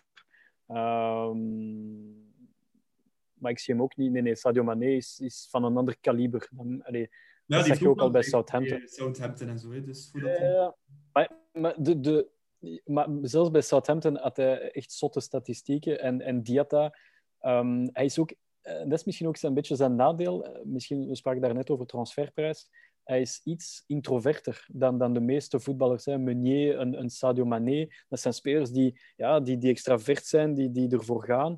En Diatta is, ja, is iemand die graag gewoon thuis blijft, rustig. eh, niet te veel gepalaver in, het, in de media. Uh, maar puur intrinsiek qua potentieel um, kan hij binnen twee, drie jaar meegaan in het spel van een Dortmund of uh, van, een, uh, van een Inter Milaan op, op termijn. Zeker en vast. Kan hij het niveau aan van een Juventus en een, um, en een Man City en een Bayern? Dat is dan net iets te hoog gegrepen, denk ik. Bram, wat denk jij? Ja, maar nee is natuurlijk al een reach uh, om daar zijn naam op te, te kleven als doel. Uh, maar ik denk dat Mojas kan volgen. Ik denk dat Diatta, ook door hetgeen dat we besproken hebben, hè, door zijn de zaken die je niet kunt echt trainen, hè, zijn fysieke capaciteiten, hè, want iedereen komt op een bepaald moment met zijn limieten in contact. Uh, en ik denk dat Diatta daar het voordeel heeft dat hij ja, die nog niet echt helemaal gevonden heeft. Ik denk dat hij, dat nog echt een motor heeft die, die nog wat meer aan kan. En dan ik denk dat Mojas een paar leuke ploegen heeft genoemd. Ik zie hem zo een Dortmund, uh, zo subtop Italië, subtop Engeland, zie ik zeker en vast ook mogelijk. Uh, dus ik denk dat er zeker nog, nog goede marge in zit, maar ja, ik ga me nog niet aan een Sadio Mané wagen uh, als uitspraak. Ja.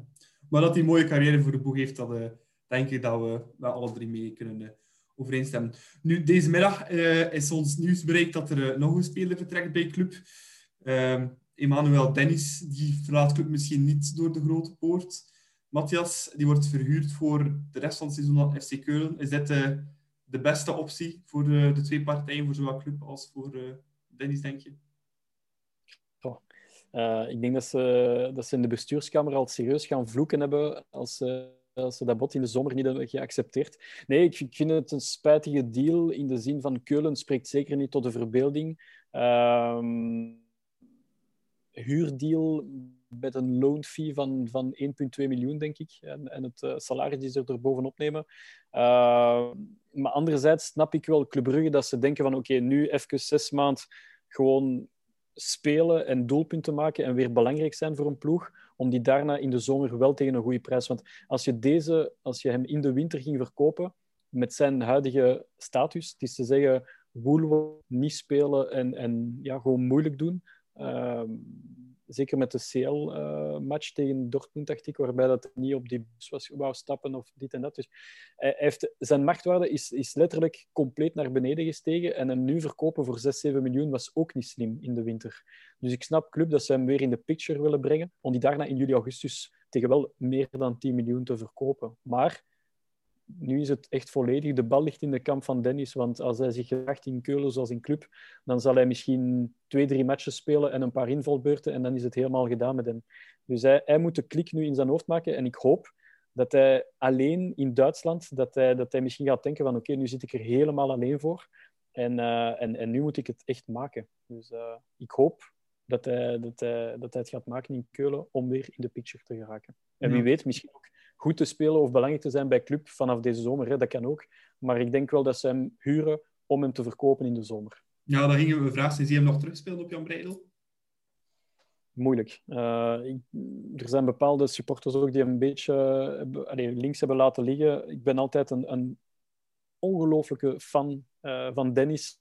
Uh, woelwater, maar dan positieve zin van het woord op, op het veld. Er gebeurt altijd iets. En je, ik heb vaak het gedachte gehad als, als, uh, in de tribunes van oké, we spelen niet goed, maar Dennis staat op het veld en hij kan op zijn eentje het verschil maken. Ik denk niet alleen aan Bernabeu en Man United, dat was gewoon fenomenaal, maar ook in andere kleinere wedstrijden dat hij echt wel op zijn eentje het verschil heeft gemaakt. Uh, hij kon links, hij kon rechts, hij kon diep, hij kon overal spelen.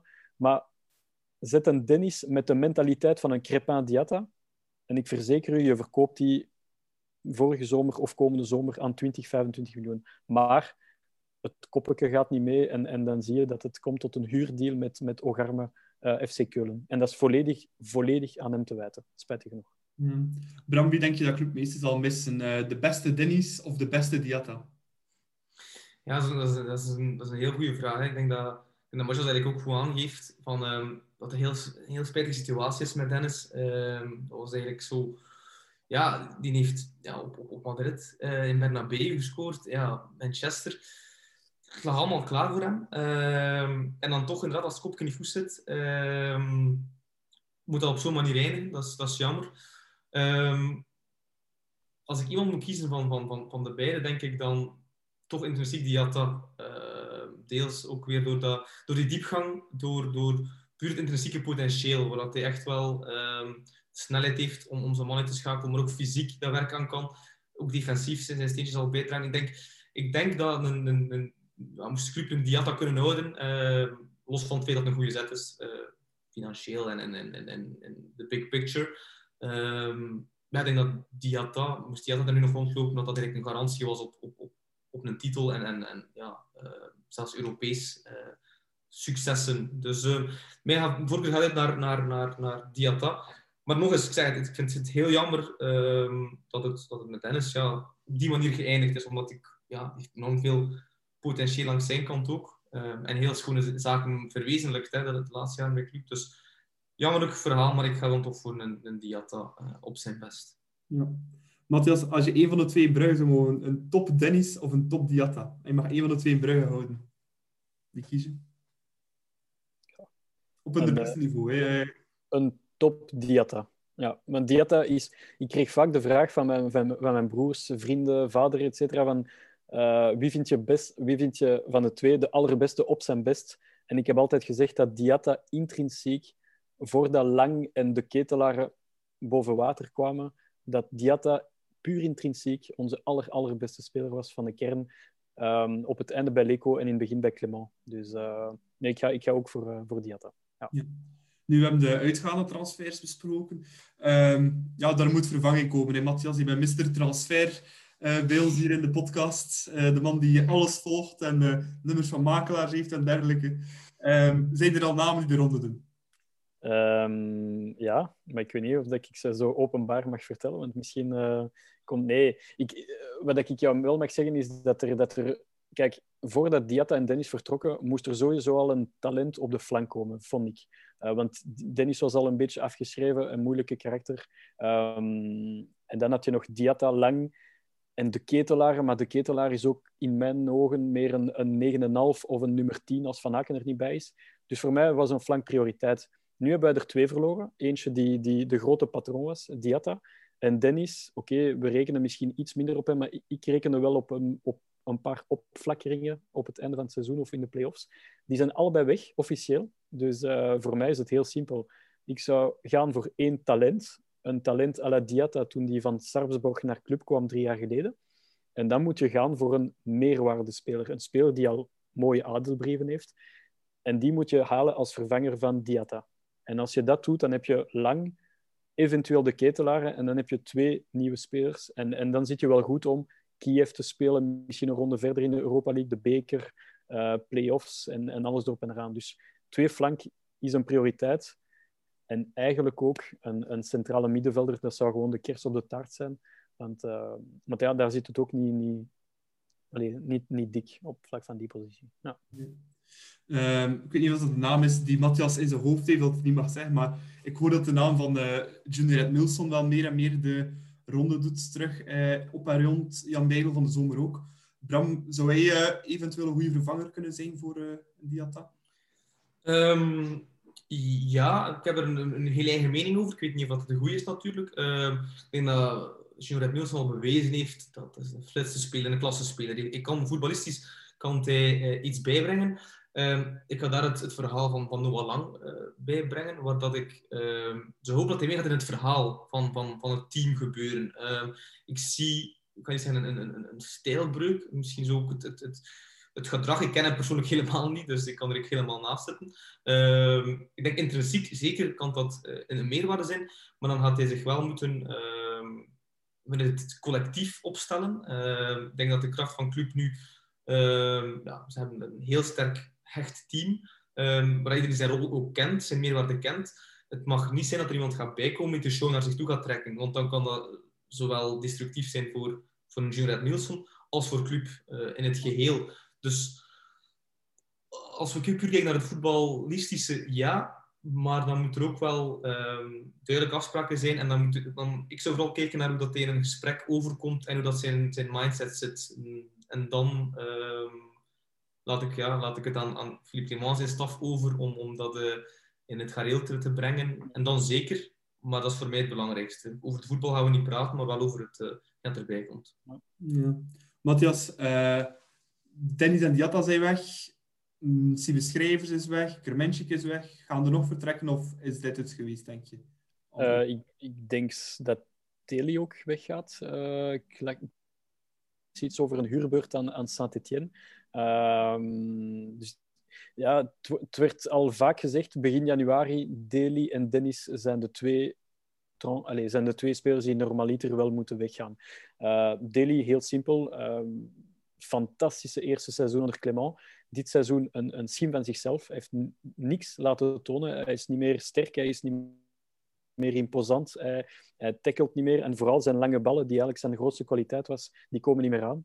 Um, en, en dan haal je Denswil. Denswil, dat is een, dat is een, een sinecure. Dat is iemand op wie dat je mag rekenen. Dat is een extra Hollander erbij. Dat is ook altijd leuk meegenomen voor de, de Lang en de Dost en de, en de Vormer.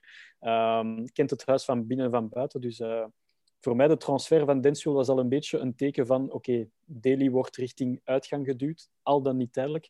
Maar als ik, als ik het zo lees, denk ik dat Club Dennis en Daly weer in de picture willen brengen.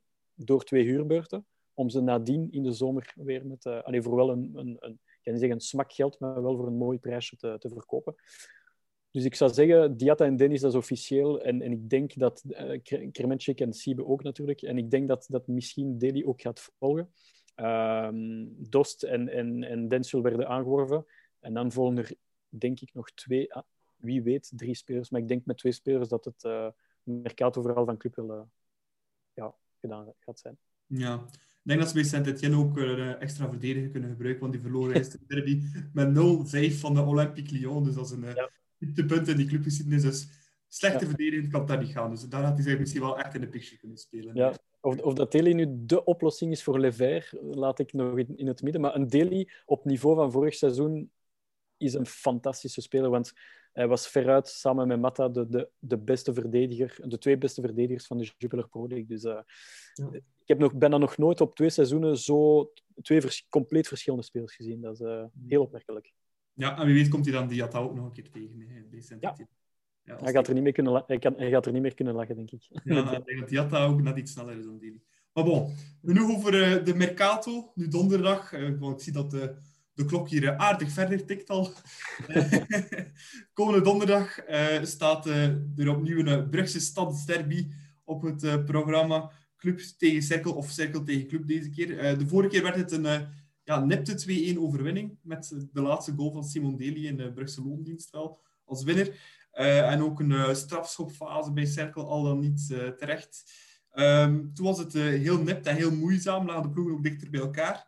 Cirkel is nog goed bezig, maar uh, denken jullie dat het opnieuw zo gaat lopen? Want het verschil tussen club en cirkel is nu wel echt een heel pak groter, Bram. Ja, ja, ik denk dat ik een, open deur intrap als ik, als ik zeg van dat club favoriet zal zijn. Um, en ook alle parameters uh, tonen aan dat, dat, dat, ja, het mijn inziens uh, eenrichtingsverkeer zal zijn. Hè.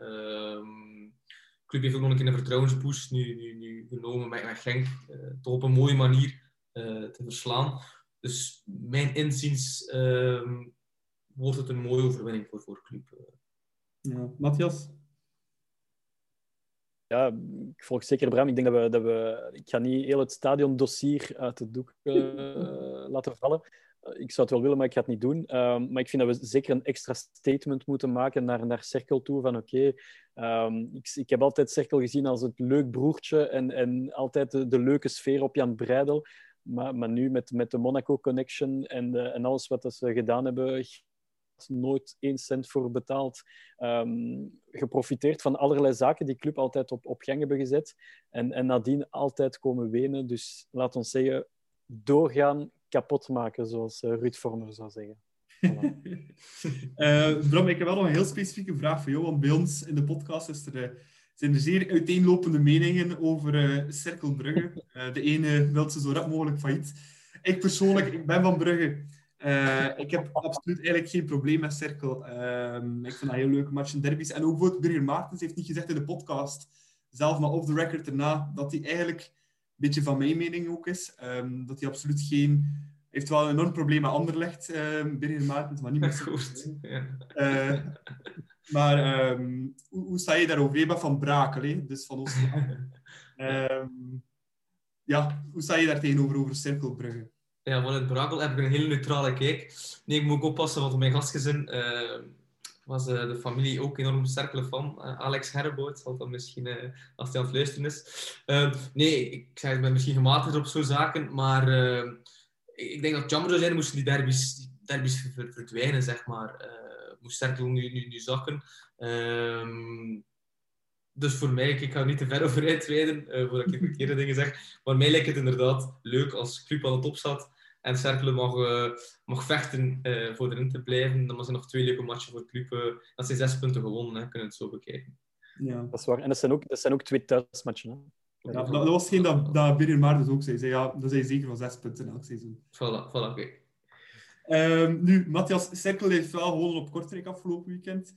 Uh, vorig jaar hebben ze die super spectaculaire remonte ingezet. Met, uh, wie was weer als coach? Bernd Stork, denk ik. Ja. Uh, zie je dat dit jaar opnieuw doen? Nu die, terug die remonte inzetten? Of, uh... Ik weet niet, ik denk dat de ploeg misschien iets minder aan elkaar hangt uh, dan vorig seizoen. Ik denk dat Stork ook de, de perfecte crisis-slash-people manager was om ze weer erop te krijgen of erboven te krijgen. Um, ik vind Paul Clemens op zich zeker geen slechte coach. Um, hij heeft vaak ook ja, een beetje malchance gehad. Ik denk aan die wedstrijd tegen Zoltuarium. Dat was voor mij de perfecte voorbeeld. Die, ze komen vijf, zes keer alleen tegen, uh, tegen Louis Bostin.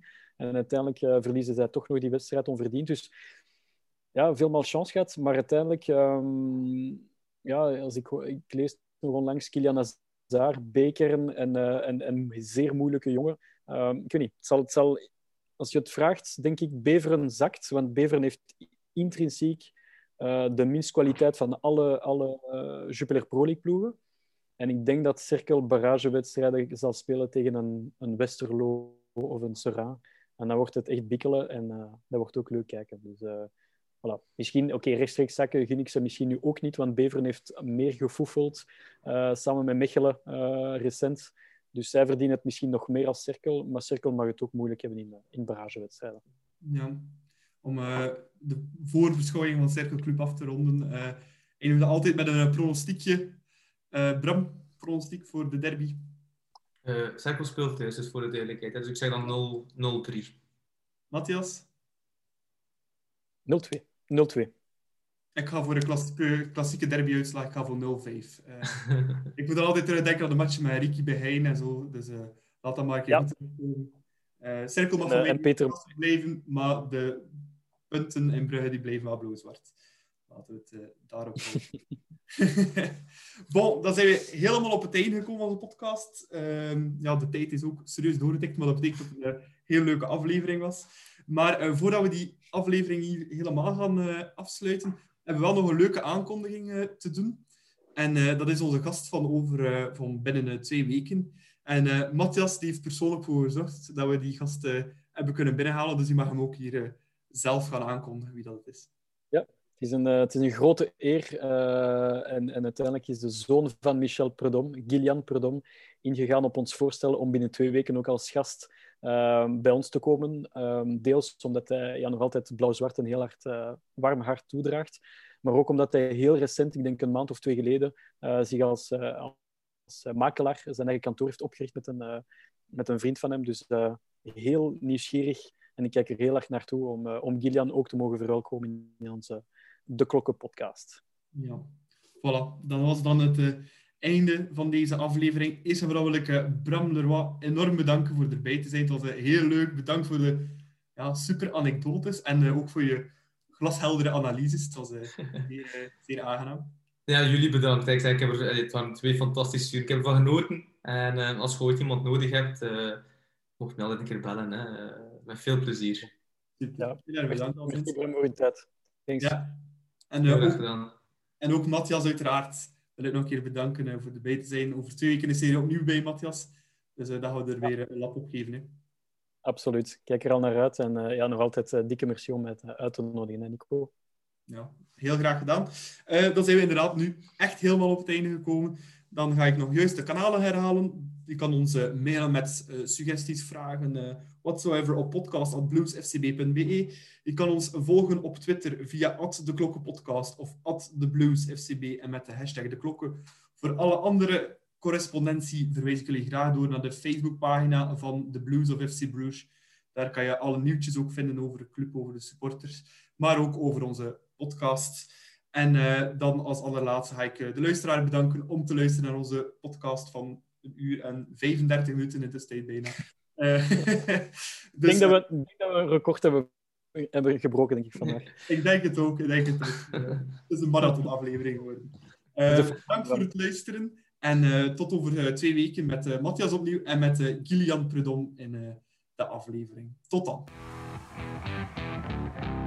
Tweede bal, is is 3-4. Ryan Tom Komt er een in. Daar is Overbeer en daar is Edo. Hij gaat die vierde maken, denk ik. Ja hoor. Jamie Simons. 4 tegen 0. Bal nog in even. Refailov nu. De goal voor Refailov. De goal voor Refailov. Met de linker. Keulemans. Christian. tegen de paal en binnen.